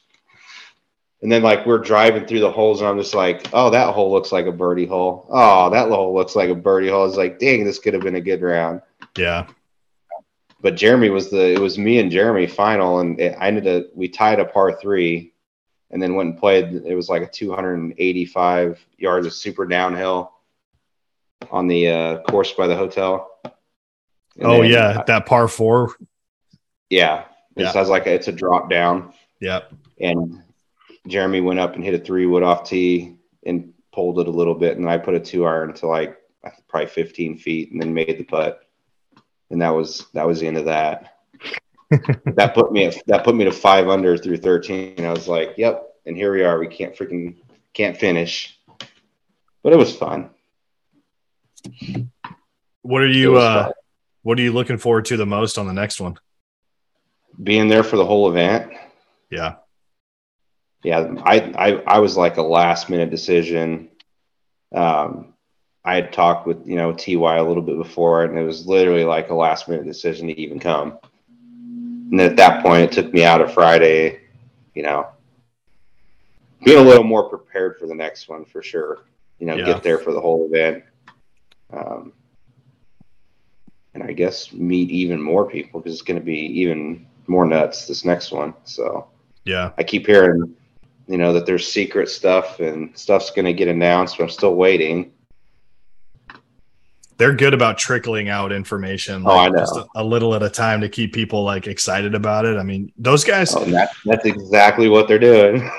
they they used to own and run um an escape game yeah, that's what I heard. That's what And so- about. so like their creativity and then their ability to like build Mhm. anticipation and stuff like that it's spot on for sure Although I did hear them say something about hoverboards, and I might draw the line on hoverboards because I, I, I have a bad knee. I have a bad knee as it is, and I, I can't afford to uh, lose that knee again yeah i don't blame you over over a hoverboard. So if I have to play a hole in a hoverboard, that might be an issue. I don't know. yeah we don't need anybody like breaking arms or legs or tearing knees or getting concussions It ran the whole tournament ran pretty pretty smooth for it being a first time tournament. yeah we only what we only had one what was like one little incident of people hitting balls into people multiple times. Got a little Oh. heated for a second at the end of it. yeah i heard uh i think nick It- hit it They nick hit hit into the golf wrong group. They were Hit it- hitting into the bourbon guys. You don't hit into the bourbon guys. they weren't having it. yeah Damn young, damn young kids. I think Charlie, horrific golfer, was in one of those groups, and Yeah. they said like three holes in a row they got hit into, and I was like, They were pretty upset. They were pretty upset. I mean, rightfully so. Nobody wants to be, you know, have balls being getting hit into them. yeah, I mean, we're all golfers. We should know better than that. Lesson learned. Learned it the hard way. yeah. Did But other uh, than that, it ran pretty smooth. I'd say. who who was it in the golfing outlaws that lost their golf ball? Have we found that golf ball yet? No, Cole. Cole, yeah, Coltrane, right? Nope, he still has not found the golf ball. Uh, wow, wow. We've had some interesting moments already. I mean, missed two foot putt, duff chips, a shanked putt. Oh, the shanked that- putt, dude. The That shanked was classic. That's the first time I've ever seen somebody shake a putt. And not only did he shank it, but it only went like six feet from Oh, where he was standing, too. It's not like he shanked it and launched it 50 yards away. No, it was right there. we had Aaron swing and miss, but still make a bogey. Oh, jeez. And finally, we're starting to see some better scores. It took a long time to get that first birdie. Who was the first one to get a birdie? Uh, PMC Golf. Okay. And then since then, we've had Colorado golfer got a birdie. Um, Connor Coombs got a birdie in his match with Cincinnati. Um, somebody else made a birdie. I think there's been one more. But uh, we've seen some epic saves, some epic. was live today. Two holes in a row, two tens in a row. Oh, geez. Yeah, so there's been good, been good and bad, but I think it's good for everybody. I mean, at at most with them doing this, when you have a get together like the Southern Invitational, at least they're going to be a lot more comfortable being around people. Yeah, I agree. Some people get nervous when they're around people, and I think that that's gonna that's gonna help a lot of those people. Yeah, the other thing too. especially for like loaded potato, you can tell he gets nervous. It's like eventually he's going to get over it, but until then, we're going to let him know. Yeah. yeah. I think um you know the other part about it too is that there's so many there's so many of us on this list of people that we know like we're not that great at golf, right? Like Yeah. we just love making golf content and we love having golf like playing golf and it's just a really fun way to like be competitive with it without having to worry about playing 18 holes or Exactly. spending money on tournaments and like all that other kind of nonsense. So um I'm excited for it. I'm excited I think it's a like home run. I think it's a home run format. yeah. I think it's got like like we're we're coming up with ideas of you know, once we do the get it down to a bracket of maybe do we do we do a you know make it a three hole where you do a par three, a par four, and a par five, but keep Like it in that window of acceptable range. Because I mean, like the rule, like that's the other thing. You're getting to see all these different holes that people are playing. Yeah, they're all close to 400 yards, but every single hole's different, you know. Yeah. But in reality, it's still a 400 yard hole. So now the people in Colorado are at a huge advantage. Yeah. So Colorado golfer and Chunky are, you know, it kind of sucks playing them because they're going to be 50 yards or closer to the green if they hit a decent ball. Yeah, but they still got to hit a 50 yard wedge shot. But you still have to hit the shot regardless. So Yeah. And to be fair, though, like Nick Delfico could go play a 400 yard par four in New York and still hit a 350 yard drive and be 50 yards out, too. I You mean, know what so I could go play a hole on base here where I play at, or I mean, where I'm at, that's 405. But I mean, I could put a drive on the green. yeah. A, a because of how dry it's been. It'll just roll. B, it's a it's a dog leg right that I can cut the corner on. So yeah, I can put it up right up. It's still a 400 yard hole though. Yeah. So Yeah. There's a hole like that at my course where it's a dog leg to the right. And if I cut the corner, it'll play 400 yards, but I could knock that down to I mean, if you it, like for that hole, if you can hit a if you can carry a ball 250, Yeah. it's going to roll out, and you're going to be within you know. Even people that don't hit it long are still a chip into that green, even Yeah. for a 400 yard hole. So, I've been next to that green multiple times, you know, chipping onto it. yeah. Um, it's all in how you want to do it. And I'm not telling, like, I didn't put no restriction. It has to be a hard hole, Right. simply a 400 yard hole. Yep. That's it. And there are some people that are picking course you want to. there's some people that have picked difficult holes. Like I've heard one per like one or two people be like, "Yeah, this is the hardest hole in the course. This is the one that I'm going Like, with." And I'm like, "Why would, would you do do that?" it. Like, I wouldn't even do it. yeah, Hell no, I ain't gonna do that. Are you kidding me? yeah,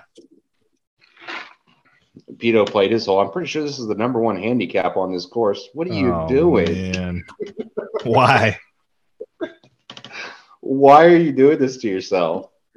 Honestly, uh, there was somebody that played a par five, but they picked a different tee box and shortened it down to like a 400 yard, and then played Yeah, it as a par four.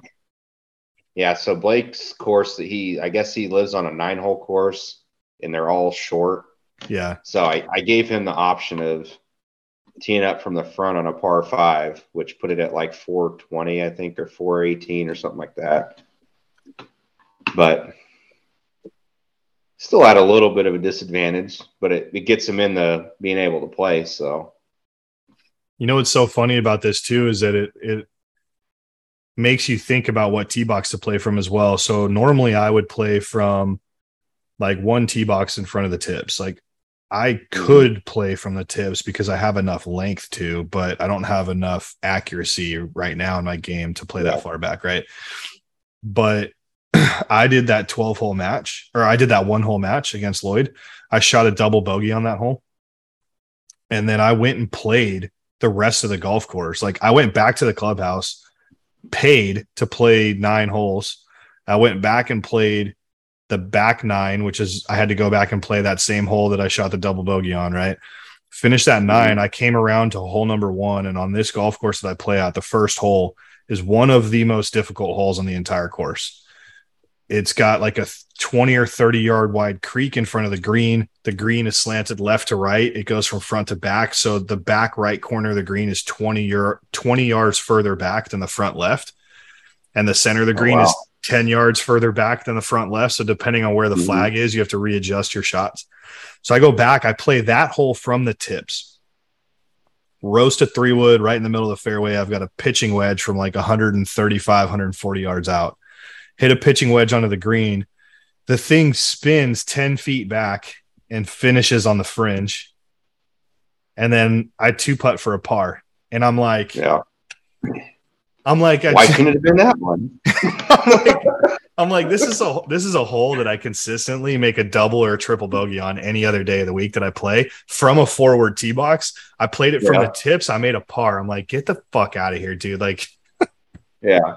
I I can't I can't even count how many people play their hole and then message me like an hour later about how they played so good after that hole that they played. Yep. And like even PMC, who was the first birdie, he he just played his second match and he he made he made a double. And then he messaged me a little bit. He's like, you know, I went birdie birdie after that hole. And that's Yeah. why we love this game. Yeah, dude, it's so it's so irritating sometimes, man. So frustrating. Yeah. But yet we keep coming back for more. It's so funny because I tell everybody that like asks me about golf, and I'm like, it's just one shot around. You play 18 Yeah. holes. If you're a terrible golfer, you're shooting, you're taking 110 strokes, right? But inside that, that one shot. inside that 110 strokes, there's always one shot in there that like makes you think Yeah. you can make it on the PGA Tour. So you just keep coming back for more. Yep, exactly. If I could just And play, if I could happens- just play every hole like I played this too. one hole, then I'd be better. It happens to people that are good too. Like it, it, that's just that's not only people that are bad. I mean, I play rounds and do the same thing. You hit one shot and you're like, and this is why I always this is why I play Yeah.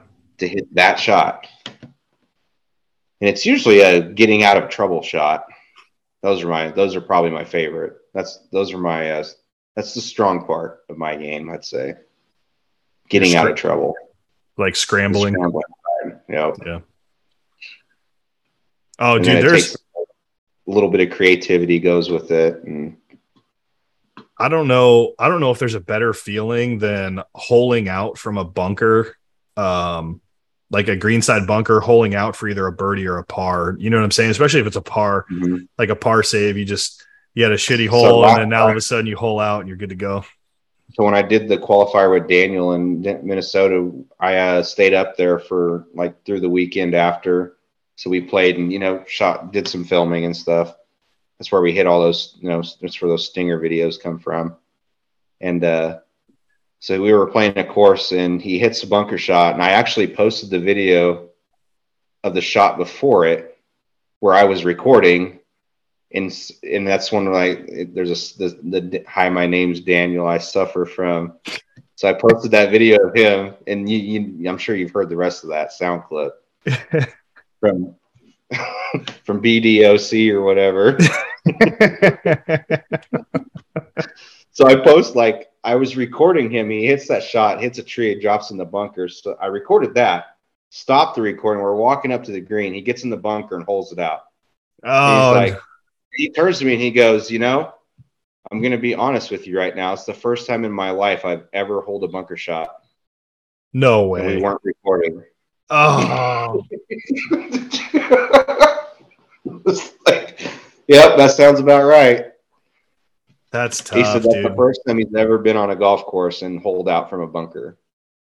So like he like I hit a shot before that to like probably I don't know six inches, and then he hits the bunker shot and holds it. And like I look over and he's like, I'm gonna be honest with you, It's the first time in my life I've ever hold out from bunker. All this time that I've played golf, That's insane, man. and he's a good golfer. Like, I mean, he's a good golfer. And to think that that was the first time, and we weren't recording. Well, that's like I've told I've told this story a bunch of times, so I'm going to give you like a shortened version of it. But I made Tiger Woods laugh on the 17th tee at Pebble Beach during the U.S. Open in 2019 on Sunday, oh, So, and I didn't have I was not recording it oh my gosh. because if I had that video Life- clip, talk about a life failure. dude, I'm telling you right now, man. But like back then, I didn't even have a TikTok account. I barely used Instagram. You know what I mean? Like, I I was just enjoying the moment. But yeah, everybody in the crowd is going absolutely nuts. It's Sunday. He's one of you know he's coming through on 17. They're all making a ton of noise. Everybody in the crowd shuts up. You could hear a pin drop. And I I just look over. My wife and I are sitting in the grandstands, like right on the railing. So we're 50 feet Mhm. from Tiger Woods. And I just yell out as loud as I can, Hey, Joey, your calves are giving Phil a run for his money. And Joe LaCava and Tiger Woods, bro, just turn around, absolutely busting up laughing. Like Tiger gives me a little head nod, Joey's giving me a nod. Nice. And I'm like, fuck, I don't have this on camera. Yeah, somebody does though. I you have to imagine, but if anybody's Somebody's listening, if somebody listens to this and you were at Pebble Beach have that clip. 2019 and you have that clip, I need it. Email me T and I podcast at gmail.com. Dude, That's and I- I got Phil to laugh the same day. So Mickelson Nice. comes Mickelson comes through, same exact spot. I'm still sitting like right next to these guys. Same thing. Everybody's making a ton of noise. I wait for everybody to shut up, and then I just yell out, "Hey Phil, Tiger who?" and he laughed. oh, dude, he yeah, he did the same thing. Started cracking up laughing. He turns around, he like tips his little cap. I'm like, God, I didn't have that one on camera either. Yeah, I've only been uh I've been to one professional golf tournament in my life. That's it. One round. I yeah, went, but it, I went to uh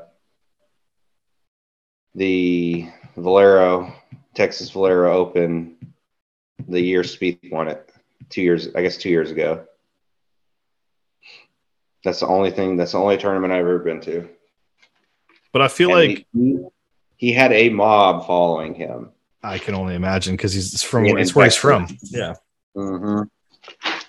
And he had Char- Charley Hoffman was in the group with him, which he's another Texas guy. So Yeah. yeah, But I got to like- imagine for you being like a competitive golfer, watching golf for you has to have a different feel than like someone like myself. Oh yeah, yeah, probably. I mean, I, would- I guess I, I still enjoy watching it for sure. Um, You got to go to the waste you know, management. that you can do that shot, you know.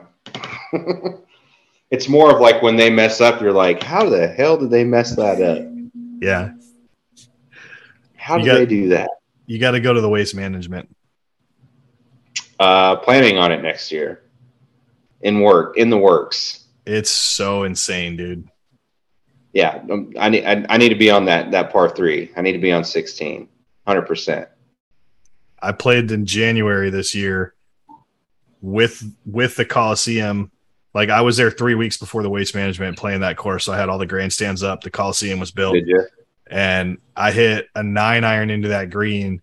It fell one foot short um, of the green in front of the flag, landed on the fringe, spun a little bit, but it was a downhill slope into that greenside bunker, that Mhm. back left greenside bunker. If the ball would have gone seriously like one or two more feet in the air, it would have landed on the green. It would have stayed on the green. I would have been within 10 feet of the flag. Yeah. And uh, so I walk Yeah, up I there. played I played it without the grandstands, unfortunately. It's a whole different golf course without the grandstands. I know. Yeah, I played it twice. Um, it's a cool course, but I, I'm definitely I need to play it with the grandstands. So Yeah. Yeah, or like Yeah, second second week of January is a good time to go before the tournament, or if you go like the like a week or two after the tournament, they still have everything up. Yeah. yeah, I'm definitely gonna. I'm definitely planning on being there for the next one. I honestly would suggest that you go play after the tournament is over Yeah, because if you go before, they have all of the tee boxes that the pros are going to be using for that tournament are all blocked off and you can't hit from them. But if you go after, then you'll have an opportunity to like play from further back, Yeah. possibly. yeah. We played. I played it twice and played it both times from the the tips. Yeah. and they had them tipped out. It was a it was a fun course. It's the first course I played on that the the range balls were actually Pro V ones. Yeah, it's fun doing that when Yeah. you get to actually hit a nice golf ball to Actual warm Pro up. V ones. Yeah. like even TPC Sawgrass, they weren't like they were Titleist, but they weren't Pro V ones. Oh, really? They had switched them out or whatever. But when we went and played the stadium course in Phoenix, it uh they were they were all Pro V ones. Yeah, there's a couple courses up in Phoenix that are like real nice courses that have good practice. Yeah, I played balls. the the We-Ko-Pa is a super nice course, and then the uh, there's another course that holds the NCAA tournament. That was a that's an awesome course too. It's probably White either Gray Grayhawk, Grayhawk. Grayhawk, yeah, Yeah, that's an that's awesome an course. awesome course too. True North is another really good course up there as well. Yeah, I haven't Um, played that one. they're they own and operate the TPC Scottsdale as well, so it's like all the same kind of quality. Yeah, I haven't got to play that one yet. Yeah, We-Ko-Pa's dude. I We, Lauren. Lauren Lauren lives there, so I got to hit him up the next time I'm in there. I still have family and friends in Arizona. I usually go back like once or twice a year. yeah, I was actually born in Arizona. That's where I'm from. Oh, really? Not that area, but Yuma, way down south. Yeah. Yeah. Were Yep, your parents in, I was 15. were your parents in the military?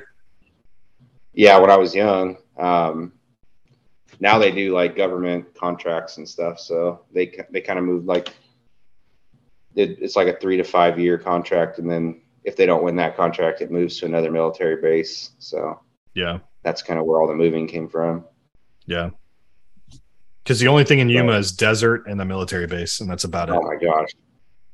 I mean, it's it, it's grown a lot, but it's I don't know. Arizona's hot. people say the dry heat. It's still hot there, people. In the I know. summertime, I grew up. like Oh. you're, it's so hot your AC don't work in your car, and you get out and your back sweaty. That's that's how it is.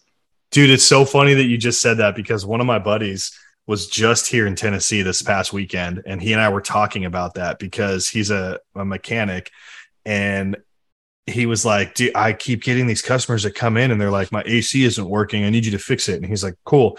So he'll work on their car. He checks everything out. Everything is working working perfectly fine. And they're like, it's blowing like 56 degrees or 54 degrees is the air temperature that's Mhm. coming out of this person's car, right? And he's like, Look, everything is working as good as you could possibly hope for.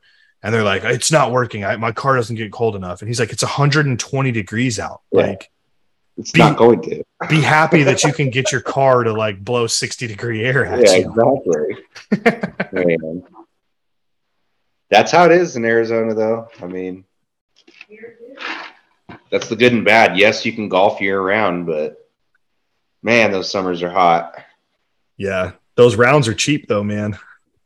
Yep, summertime. Let's say we played the we played the stadium course for under a hundred dollars. So Yeah. You play in the middle of the afternoon, you can get on there for like 70 bucks. Sometimes you can get down to like 40 or 50 if you get like, you know, a later Yeah, I think round. we- and I, think we paid. I think we paid eighty bucks to play it.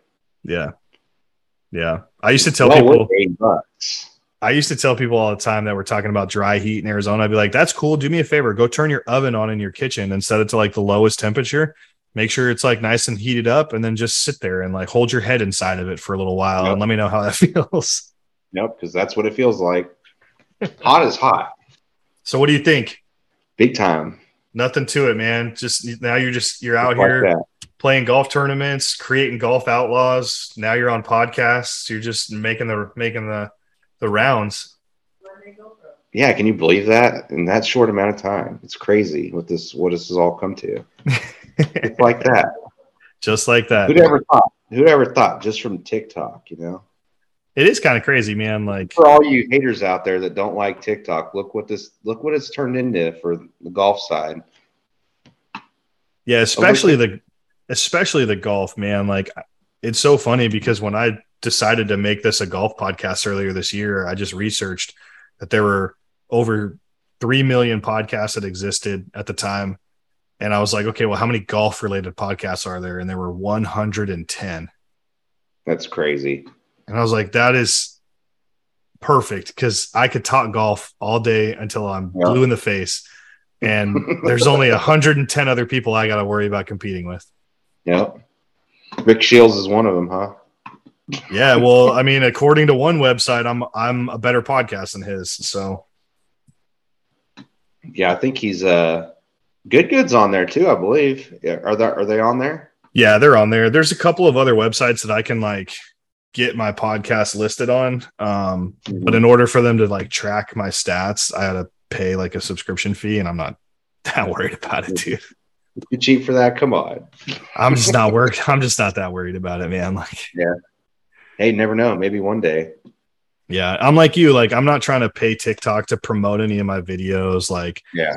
I'm not gonna pay a fucking website however many dollars, even if it's five dollars a month. I'm not paying them five dollars a month just so that they can like show me my stats on my fucking podcast. Exactly. Like, yeah. I can look it up on the website that I already pay twenty five dollars a month just to upload my shit onto. Yep. Exactly. That stuff adds up. Oh, that's dude, real. That's first world problems right there. That stuff adds up. it does, man. Especially because like I always put a, a a song like music in front and at the end of each episode. And in order to make sure that I get music that doesn't have copyright issues, I have to have in a subscription to Epidemic Sound.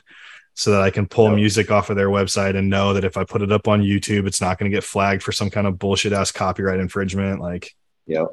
See, I tried the whole YouTube. Like that's what I started with, but I was spending like six to eight hours to edit a video for like 50 views, and I was like, yeah, this is not going to work.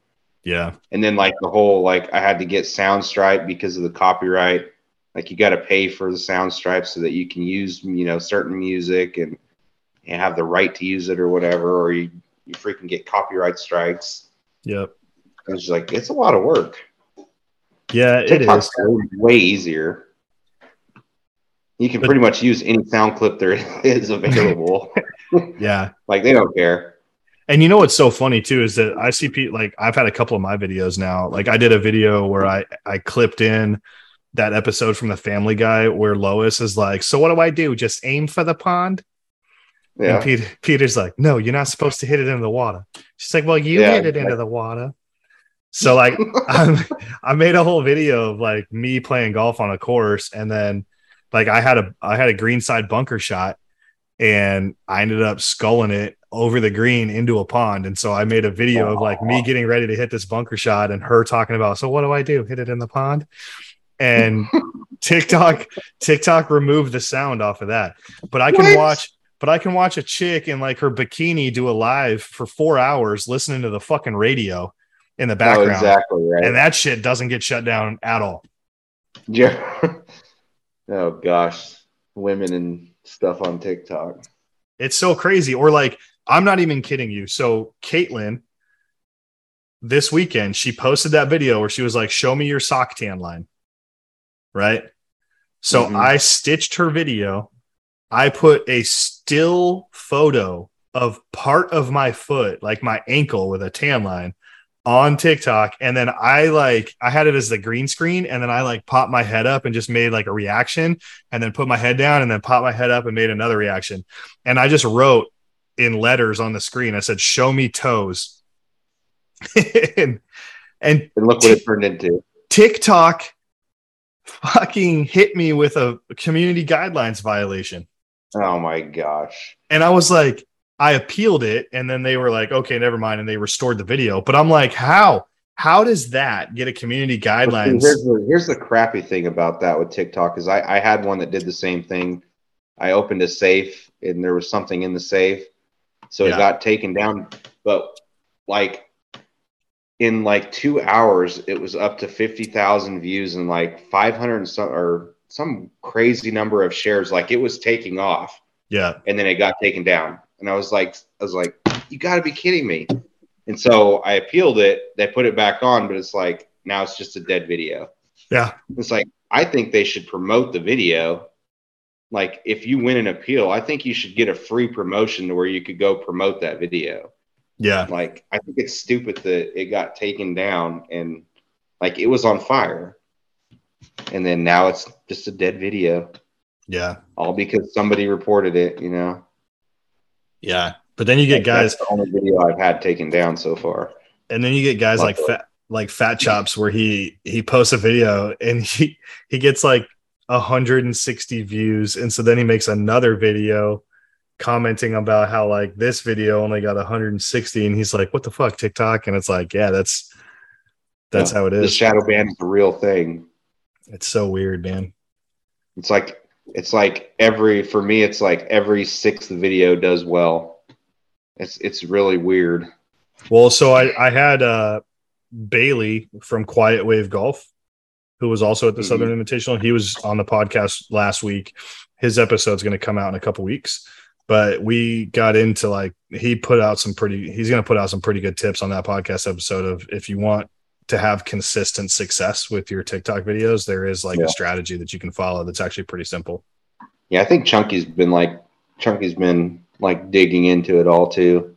yeah I I I haven't looked into crap. I just post a video when a, when an idea pops up to my head. That's it. Yeah. Like the one the one where you I think everybody was doing like a what's in the bag or whatever, and you're like, here's what's in my bag, and you have all of your irons in your hand and you just chuck them in your golf yeah, bag and knock it over. Like it literally just pops into my head and I run with it. Yeah. And I'm the same I'm the same way. So I'll get some videos to get I might post 10 videos in a day and like they all get 500 views, and I'm like, ah, well, whatever. Yeah. And then That- and then idea pops in my head, like the whole judge idea that just popped into my head. you yeah, know? yeah, And now, like, I'm I'm kind of sad I haven't done another one. I'm gonna do another one, but I have my, I have my victims. Well, and then and then like the most successful video. So the first video that I ever put out that actually did really well, it got over 300,000 views. I stitched together this video with like Talladega Nights in there and then I used Cass Holland. She's the she's got a huge following. She's like two, I don't know, maybe like 2 million followers on TikTok. She's a bev cart girl out in Las Vegas. And uh the first week that that was on my page, it didn't do anything. And it was like the second week of it actually being on my page, it, for whatever reason, it just like went off because of something and it went viral. So that one did like 300,000 views. But I put it like, I put some effort into editing that. It didn't take me a ton of time, right? It took like 10 minutes Yeah. to put it together, right? But I tried hard to make that video. And then the one video that I have on my account right now that has gone the absolute most viral out of all of them was like my wife was coming home and I looked at her and I was like, Hey, I got to go yell at this dude on TikTok real quick. I'll be right back. And I'm like standing in my kitchen and I do like a fucking eight second video and all of a sudden it's got 2 million Yeah. views. And I'm like, Responding to a comment caddy, right? Yeah, dude. I'm like, yeah. I'm like, man, seriously. And what pisses me off, like, it I've actually kind of actually- piss, it pisses me off because I got so many followers on my page because of that video, which is awesome because now it looks like I have a lot of followers, but they're all following me not because they want to watch shit about golf. Like, Yeah, yeah, it's it's it's a fine line, you know. Now you now you got something to live up to. no, I'm just gonna keep doing, keep Yeah. doing whatever pops into my head. I. It keeps something pops into my head. I throw it on there. Yeah, Sometimes mean- it works out. Sometimes it doesn't. yeah. And if if if I delete my TikTok account tonight, like, I'm not gonna lose any sleep over it either. You know what I mean? So know, is what it is. I'm actually It's- I'm actually real frustrated in myself that I didn't have the podcast idea in 2020 and I didn't stick on and I didn't stay on TikTok to make golf related content in 2020. But I I downloaded TikTok during the pandemic like everybody else did because I got put on work furlough for like 4 months. yeah. And by the end of that work furlough, I started going back to work and I was like, no, I got to get rid of this. So I literally deleted every single social media account that I had at the end of 2020. And I went an entire year into 2021 during the middle of the pandemic with no social media, dude. No Facebook, Aw. no Instagram, no TikTok, nothing. I deleted I deleted Facebook when all this crap started out because it started, you know, I started having family members spitting out their opinions like, you know what, this is just it's not for me. I was Right. like, I, I I still haven't loaded it back on my phone. I still don't have it to this day. And you know what? My life's been fine. Yeah, exactly. But I, I look back at like what the podcast could be if I, wish had started it in TikTok like 2020 and if my TikTok had started and if I'd have just done golf related shit back then or had thought about it. Oh, I know. dude. You could have a big you could have a huge following right now. Yeah. Yeah, I did the same. I like I said, I started TikTok about eight or nine months ago. So I wish I I didn't do anything either. So I'm riding the boat with you. Yeah. Yep, I deleted Facebook, got rid of that. Had no uh I have no uh no thought inside my head that wants to know what what everything's going on and No. it is what it is. The last thing I want to do is get, you know, upset at a family member over an opinion. I'd rather just not know it. yeah, exactly. Exactly. It's so funny too because one of my I have two older sisters, and one of my sisters said like one of the most profound things to me about social media, and she was like, you know, mm-hmm. because she's a couple years older than I am. She's like, you know, I remember when when I was a kid, or like when we were all kids growing up, girls especially would have a diary, and like you would write things down in a diary, and it was devast it would devastate your world if somebody got a hold of your diary and read And your it? diary oh yeah. like you would you would die right like they there's nothing Mhm. else that, worse that could have happened to you than somebody reading your diary and she goes now all we do is write in our diary online for millions of people to read every single day Yeah, like it's the dumbest weird? fucking thing she's like i don't understand how this happened Where where did we make the switch at? dude we're in the world where yeah, where you write down all your stuff out and post it to everybody, and then Yeah. you know, and then and then on top of that, where everybody's you know judged off their opinion. So, And so I'm- why can't we just all get along? Like, come on. And I'm guilty of hard. it from time to time where I'm like, hey, it's Thursday night. I'm going to Taco Bell to get some tacos. You know what I mean? Like I'll do shit like that sometimes on my page. But but like there are other people where their entire account is literally just like a daily vlog of what they're doing every minute Yep. of every day. And I'm I'm I'm fighting against it. Like I understand that there's a value to do that if you want to try to grow a following to try to make it into any kind of a business. But at the same time, like I just don't have the thought in my head to like record me getting into my forerunner before I leave my garage. Right? You know what I mean? Like that just doesn't like Hard I'm, enough to a round of golf, like dude, seriously. And I don't even have an eye range, man. Like, come on, Gene, what's going on right now? G- GOC thirty, buddy, or GOC ten. Sorry, we got a, we got a discount code for you if you need it. I'm already using chunky golfers, but uh, Don't use chunky golfers. I He's already coaching my people. I already used it. Oh, there look i'm telling you right now i am gonna have i'm hoping he hasn't told me no yet he's actually working on it right now because i asked him if he could do a fully custom eye range stick that is not like any other eye range that's out there at all right now and he's like well what's your time frame to get it and i said i don't have a time frame like i don't need it tomorrow or next week like but if you tell me you can do it, like just let me know if you can do it. So he's legitimately making. I I told him, I said, look, I get it. I go, this is petty as fuck, but I want an eye range that everybody else is going to look at on TikTok and be like, fuck, man, why don't I have one that looks that cool? exactly. There you go. So like that's Nice. what that's what they're working on for me right now. Cool. Well, I'm glad you used Chunky's code. I'll, I give you permission. You know, I'm. I'll accept that. I happened to talk to him before you, so if I had talked to Yeah, you first, I would have used your code. It's okay. It's okay. I, I approve of that. Luckily, it was him. I Yeah. am wearing a chunky hat right now, so I yes, I do approve of it. Yeah. Well, he's got the chunky store open now too. yeah, yeah. He's giving people twenty five percent off. Yeah, we'll see. Uh, we'll see what his shirts are like in a couple days when they get here. I'm I just- about it. I'm just dying because he was so adamant about Papa Chunky not getting a TikTok account. And like Papa, originally, uh, when I first met, I guess I never never met him. Like he messaged me a long like after I played Grant, he messaged me and he's like, "Hey man, I just want to say thanks for representing the the chunkier people in this world." and he's like, "Hey, can I send you?" He's like, "Can I send you some hats?" And I was like, I said, "Yeah," and I was like this, and I was like, but at the time, I was like, "I'm I'm wearing other stuff." So I, I'm not going to put like videos and stuff all over TikTok with it. And he's like, oh no. And he's like, nothing ever happened. So then six months later, I meet Chunky for the first time at the Southern Invitation. I'm like, hey, like, where's my hats? He's like, oh, I thought you were mad at me. And I was like, no, I'm not mad at you. Read the re- read the last message I sent you six months ago. And he's like, oh man, I read that wrong. I'm sorry. He's like, oh man, I get you. I'll get you hats. Don't worry. He's That's- like, I thought you were mad at me. I was like, no, I wasn't mad at you. Like, I support you, buddy. That's so funny. I was just trying to be polite about it and say, like, I'm not going to wear it in every single video I do. Yeah. So like, don't get bummed if you don't see me posting a video. Yeah, don't get bummed if you don't see it, you know, in every single video.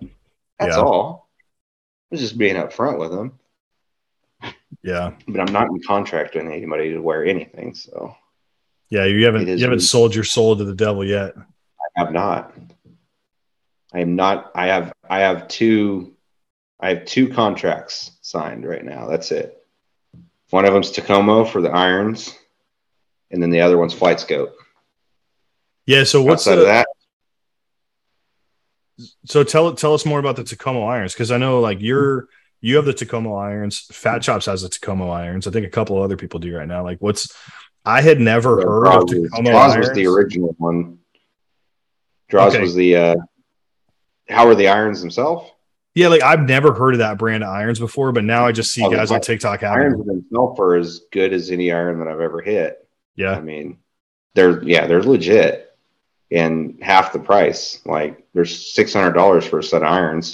They're probably, I'd say, they're similar to, I'd say they're they're similar to like Srixon ZX7s. They're like a high, like in between the Srixon and then the TaylorMade, the P7 MC, or not or CB, P7 CB, the cavity back.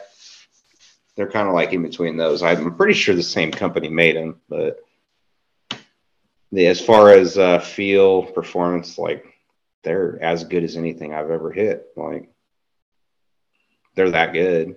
That's awesome. Um, they're just not spending like like they say they're not spending the money on advertising. They're a direct to consumer.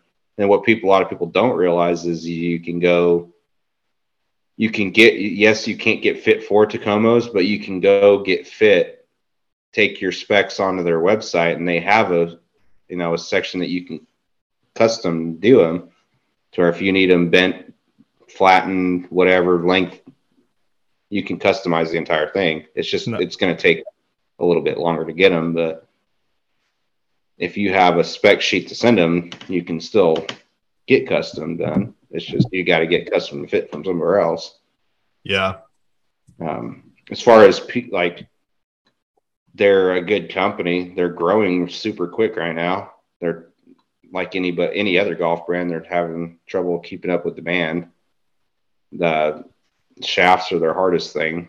They've KBS is like I that was their main, but they're so far behind with KBS right now. Now they're offering supposedly they're offering like four new brands coming up, so supposed to help out. Ever since they signed uh, Bubbie and Steve from Good Good, they're like good luck getting anything in stock. Yeah, and I think that's I think that's the one thing that maybe companies underestimate when they see the opportunity to advertise through social media instead of having to buy TV commercial space. Mm-hmm. I just think that they underestimate the impact that some of oh, these they, people I, are going to have on their business. I and so, they, like, they, I think they like, like when they signed Bubbie and Steve, like I, I think they knew what they're doing, but I just don't think that they realize that those people have millions and millions of followers right. as a group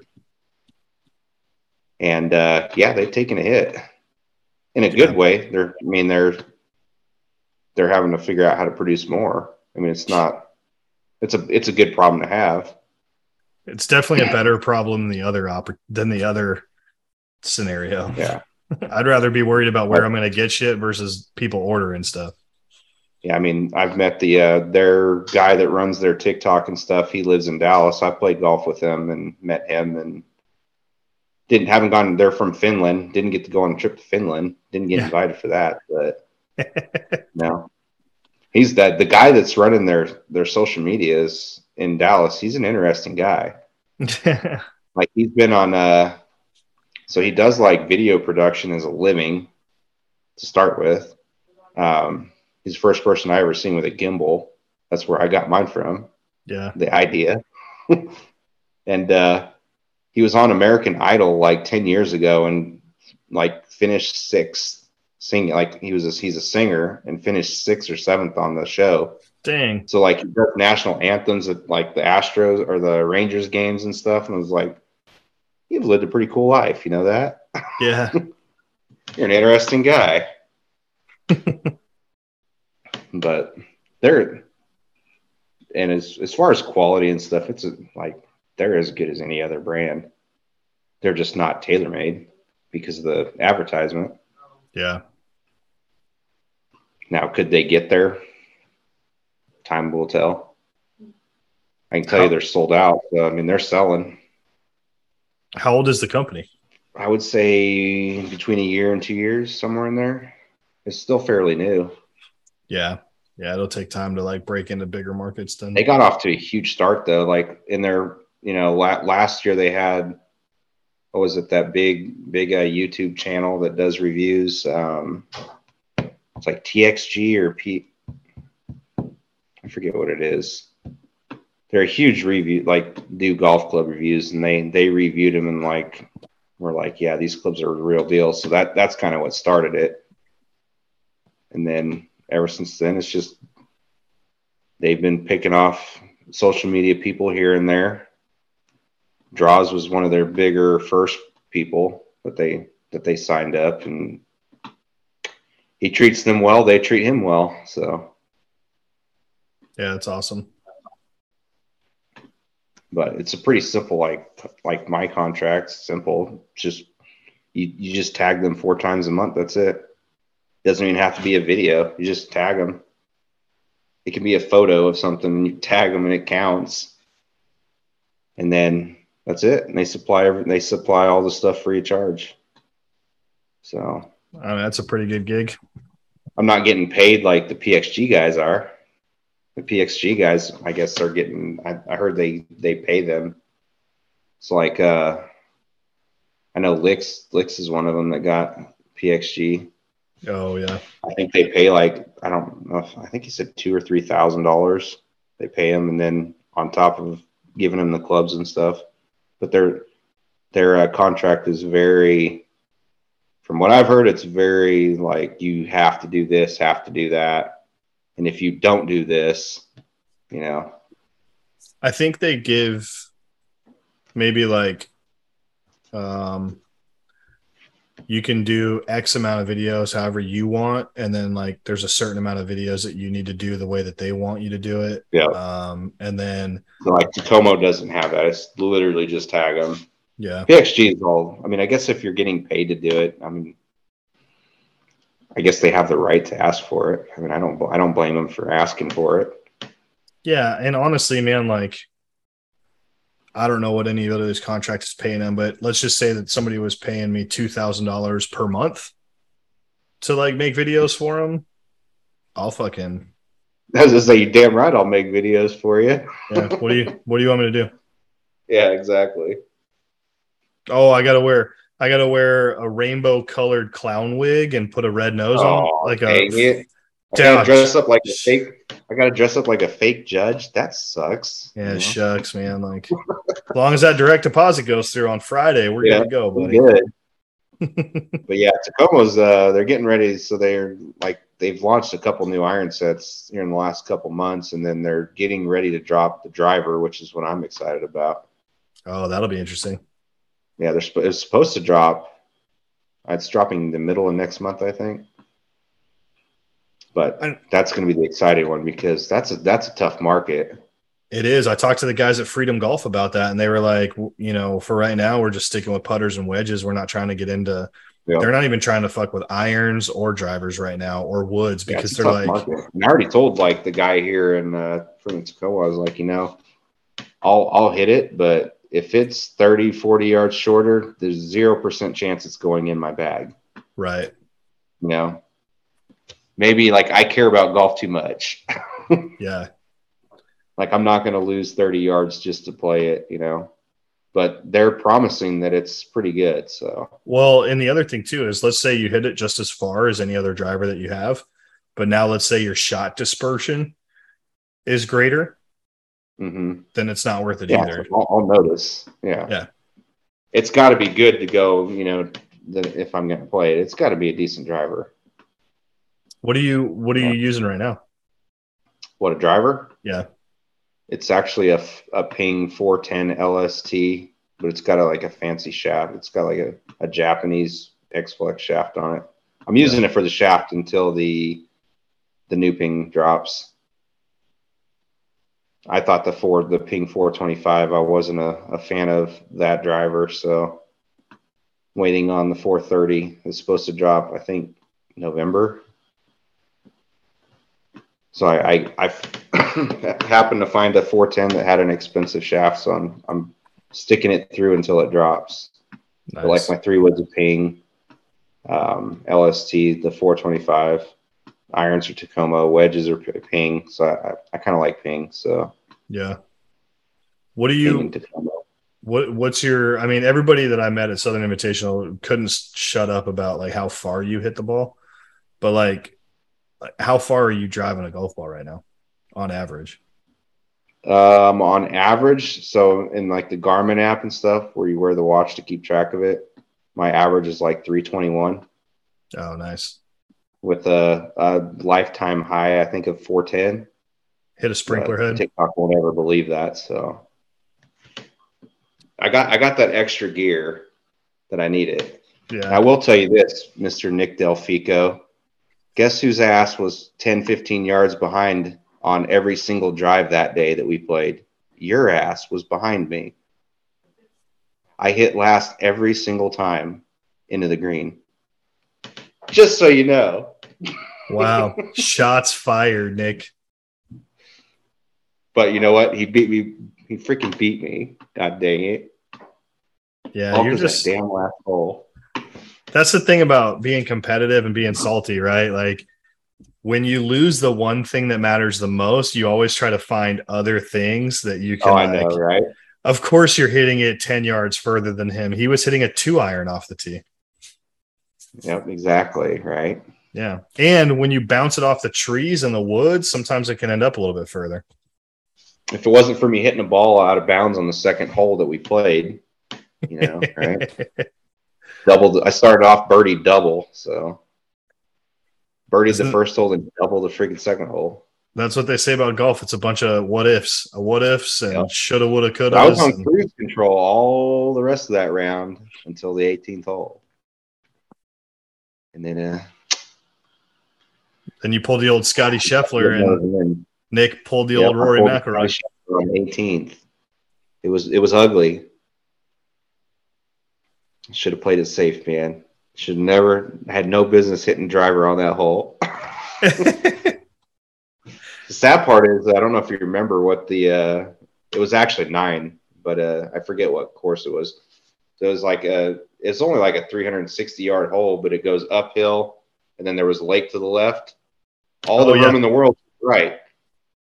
Yeah, snap hook it into the lake. Go figure. All the room in the world to the right, and I snap hook it. Uh, That's okay. I wasn't the only one that hit it in the water on that hole, so that's the Colorado mental. joined. me. That's the mental side. Yep. He took a two iron, put it right in the middle of the fairway. After he did that, I that's what I should have done. Yeah, because Nope. then you then you could have like rubbed it in how you can hit a better stinger. Yeah, exactly. But he's a good player. He's got a he, his swings. He's got a good swing, and his ball, his contact is, yeah, it's on point. Yeah. And I we all struggled. Like our entire group struggled on the greens that day because we're all used to fast greens, and those were slow. So, like I had, I think I, I mean, I shot seventy four, and I, I had three three putt bogeys. Um, doubled the last hole, and then had that double on the second hole that I hit it out of bounds off the tee on, but freaking two iron out of bounds. wasn't even my driver; it was my freaking two iron. Oh no. That makes it even worse. Take a two iron to put it in freaking play and put it out of bounds. It is what it is. It was a fun time. Looking forward to the next one for sure, no doubt. Yeah. Well, so here's an unrelated question. This would be my last question for you, and then we're I'll let you go unless you want to talk about anything else. Okay. But I had somebody else ask me this question, and I have forgot to ask other people, so I'm glad I remembered right now. If you have a chance to play at Augusta National, are you just satisfied with the the fact that you're at Augusta playing golf and you don't care how poorly you play, or when you get to Augusta, do you have to do you have to play well in order to enjoy the fact that you were playing at Augusta? I mean, I would enjoy that I'm there, but you're damn right I'd want to play well.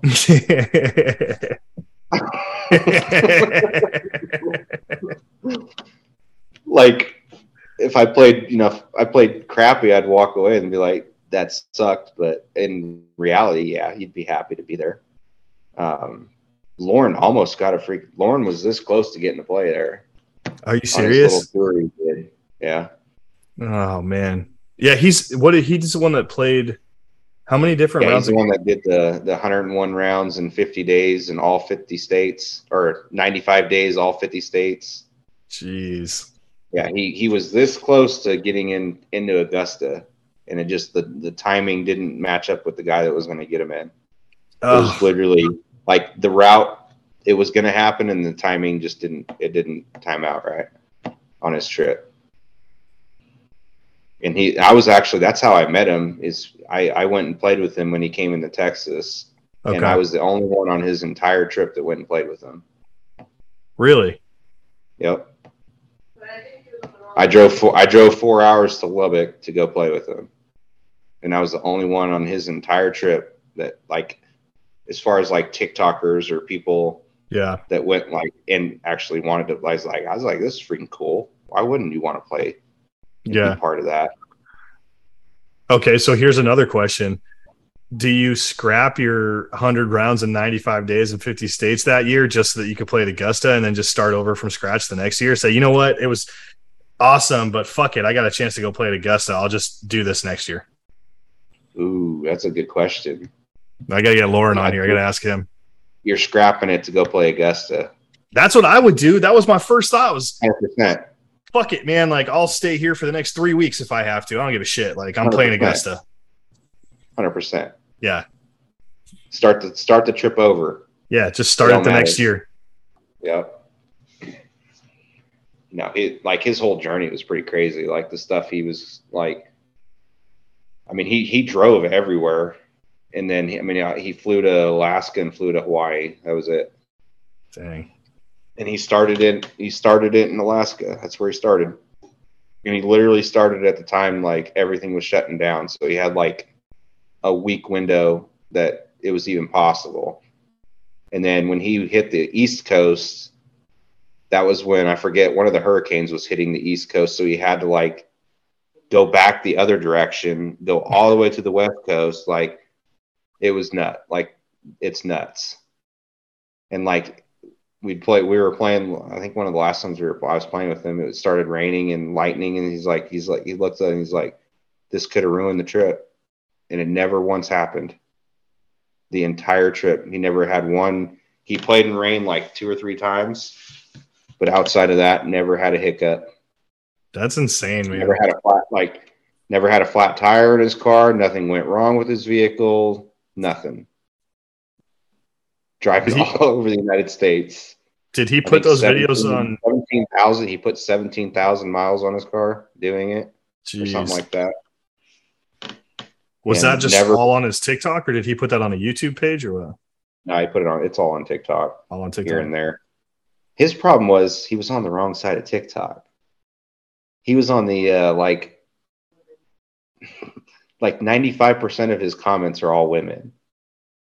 Oh. Like he was on the women's side of TikTok instead of like the golf side of TikTok. Yeah, where there's like 90% dudes following him. Yeah, exactly. Like that would actually be like, damn, this is actually pretty interesting. Yeah. Like people don't even know like like the like a the cost. I mean, it was a hundred thousand dollar trip just by itself, and then, that's unreal. Uh, like just like it's. I mean, it's cool. He, he's got a world record, so. Have you not, heard, not actually official yet, but it's about to be like Guinness Book of World Records is getting involved yep, in it. Getting it, it's getting put into the actual Guinness Book of World Records. So that's sick. He's going for 365 and 365 next time. Dang man. Yeah, that's his next goal. That's pretty awesome. Is Aaron going to beat you? Probably. Oh, no, come kidding. on. She probably she probably will. I'm okay with that. Oh, have you, Aaron? I love you. If you beat me, you beat me. It it's deserved and well earned if you win. So no hard feelings. um, have you heard of the Superfan Sprint, guys? No, I have not. All right, so check out on Instagram or on TikTok, Superfan Sprint. But it's three buddies from Canada.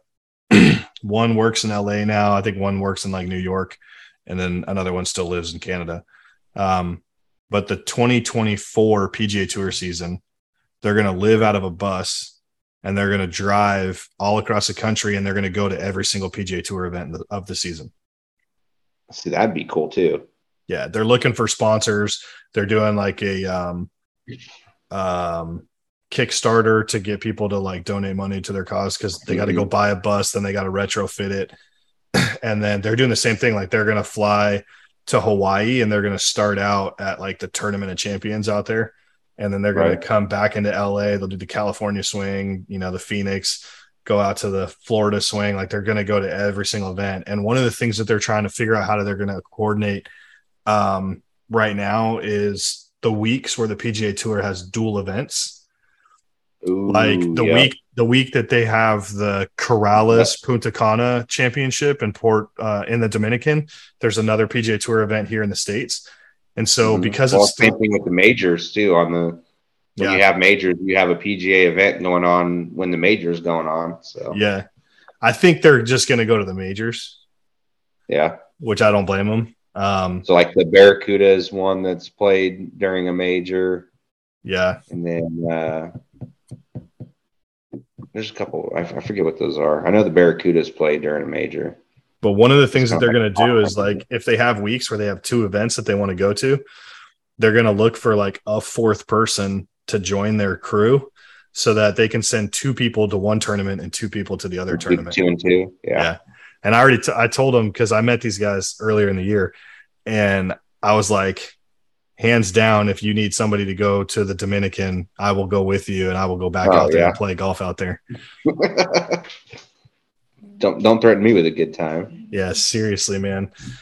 That course out there. But yeah, you should check them out, man. They're- They're super cool, dude. Like they they're trying to grow the game of golf legitimately. Like they're trying to help people with mental health issues. They they all kind of in their own way suffered from a little bit of mental health during the pandemic because they were in Canada and it was a lot worse up there than it was here in the United States with the lockdowns and stuff. And so golf was really like the only thing that kind of kept kept them sane. Yeah.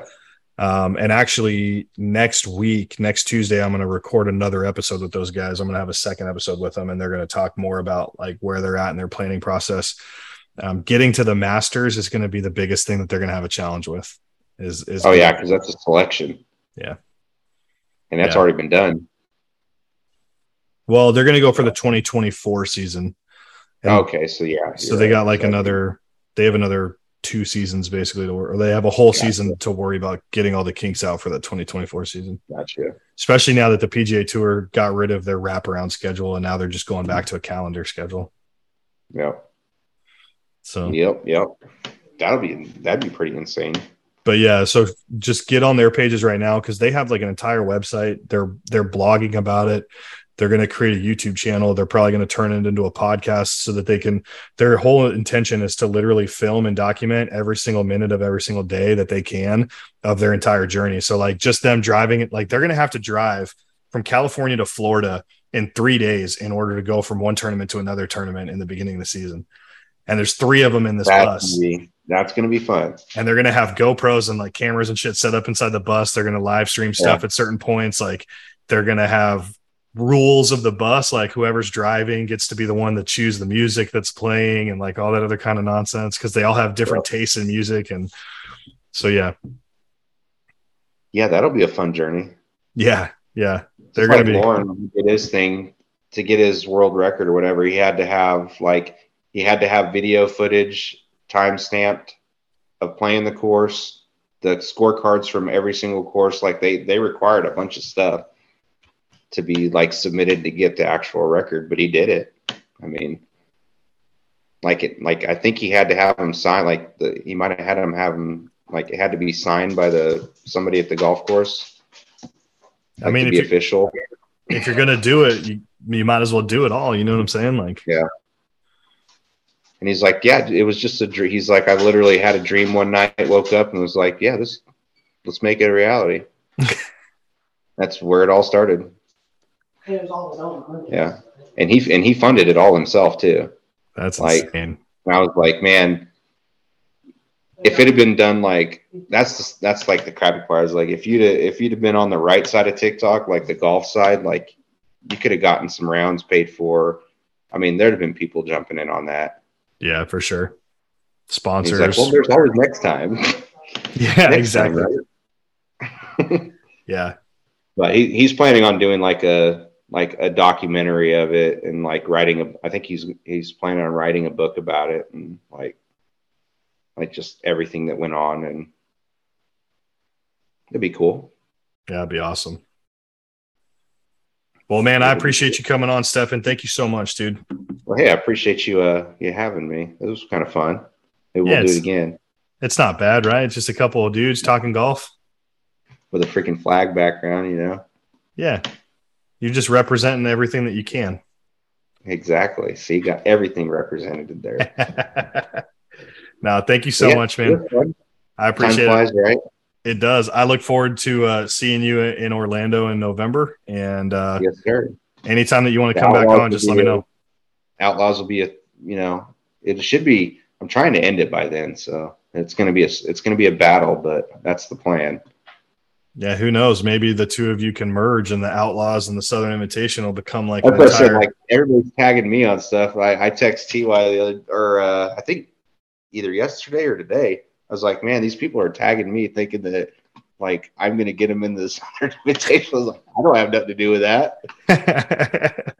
He's like, yeah, I know. It was like they're starting to like starting to uh like associate it with it, but I told him I, I offered. I was like, I was like, we need to have the two the two people last standing play their match there, and people watch it.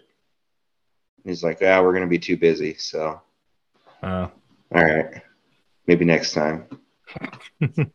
uh, maybe he's just wanting to keep them separate. Oh, they it's because they they have a schedule they're keeping, and it's already hard enough to keep that. So, Yeah. Do they have some big it- plans, though, man. So. It should be a good time, yeah, I agree. All right, buddy. and I'll Well, you- yeah, maybe if I'm maybe if I'm lucky enough and my handicap's low enough, I'll I'll be included in your group. I don't know. Never know. We, Never we play from the tips, buddy. That's fine. I'm just kidding. Cincinnati's never going to live that down, by the way. well, now that I know, I'm gonna make sure I give him shit. Yeah, yeah. You need to give him shit. Yeah, He's been dishing it out. He he, he he's got to be able to take some of it. yeah, He's probably waiting for that guy to give it back to him. He's probably like that. He's probably that. He's waiting for it. yeah. Well, it's Who's just like be that guy? it's like uh like Ironman triathlons. Like you have the person that won the triathlon, right? But then they do age group victories. So like maybe Cincinnati just won his age group. Yeah, right. You know? hey man, how many tees were you ahead of us? Yeah, yeah. Were you playing from two or three ahead of us? yeah, that's funny. All right, man. You guys have a good night. All right, we'll catch you later, man. Appreciate you having me. All right, bye. Until next time.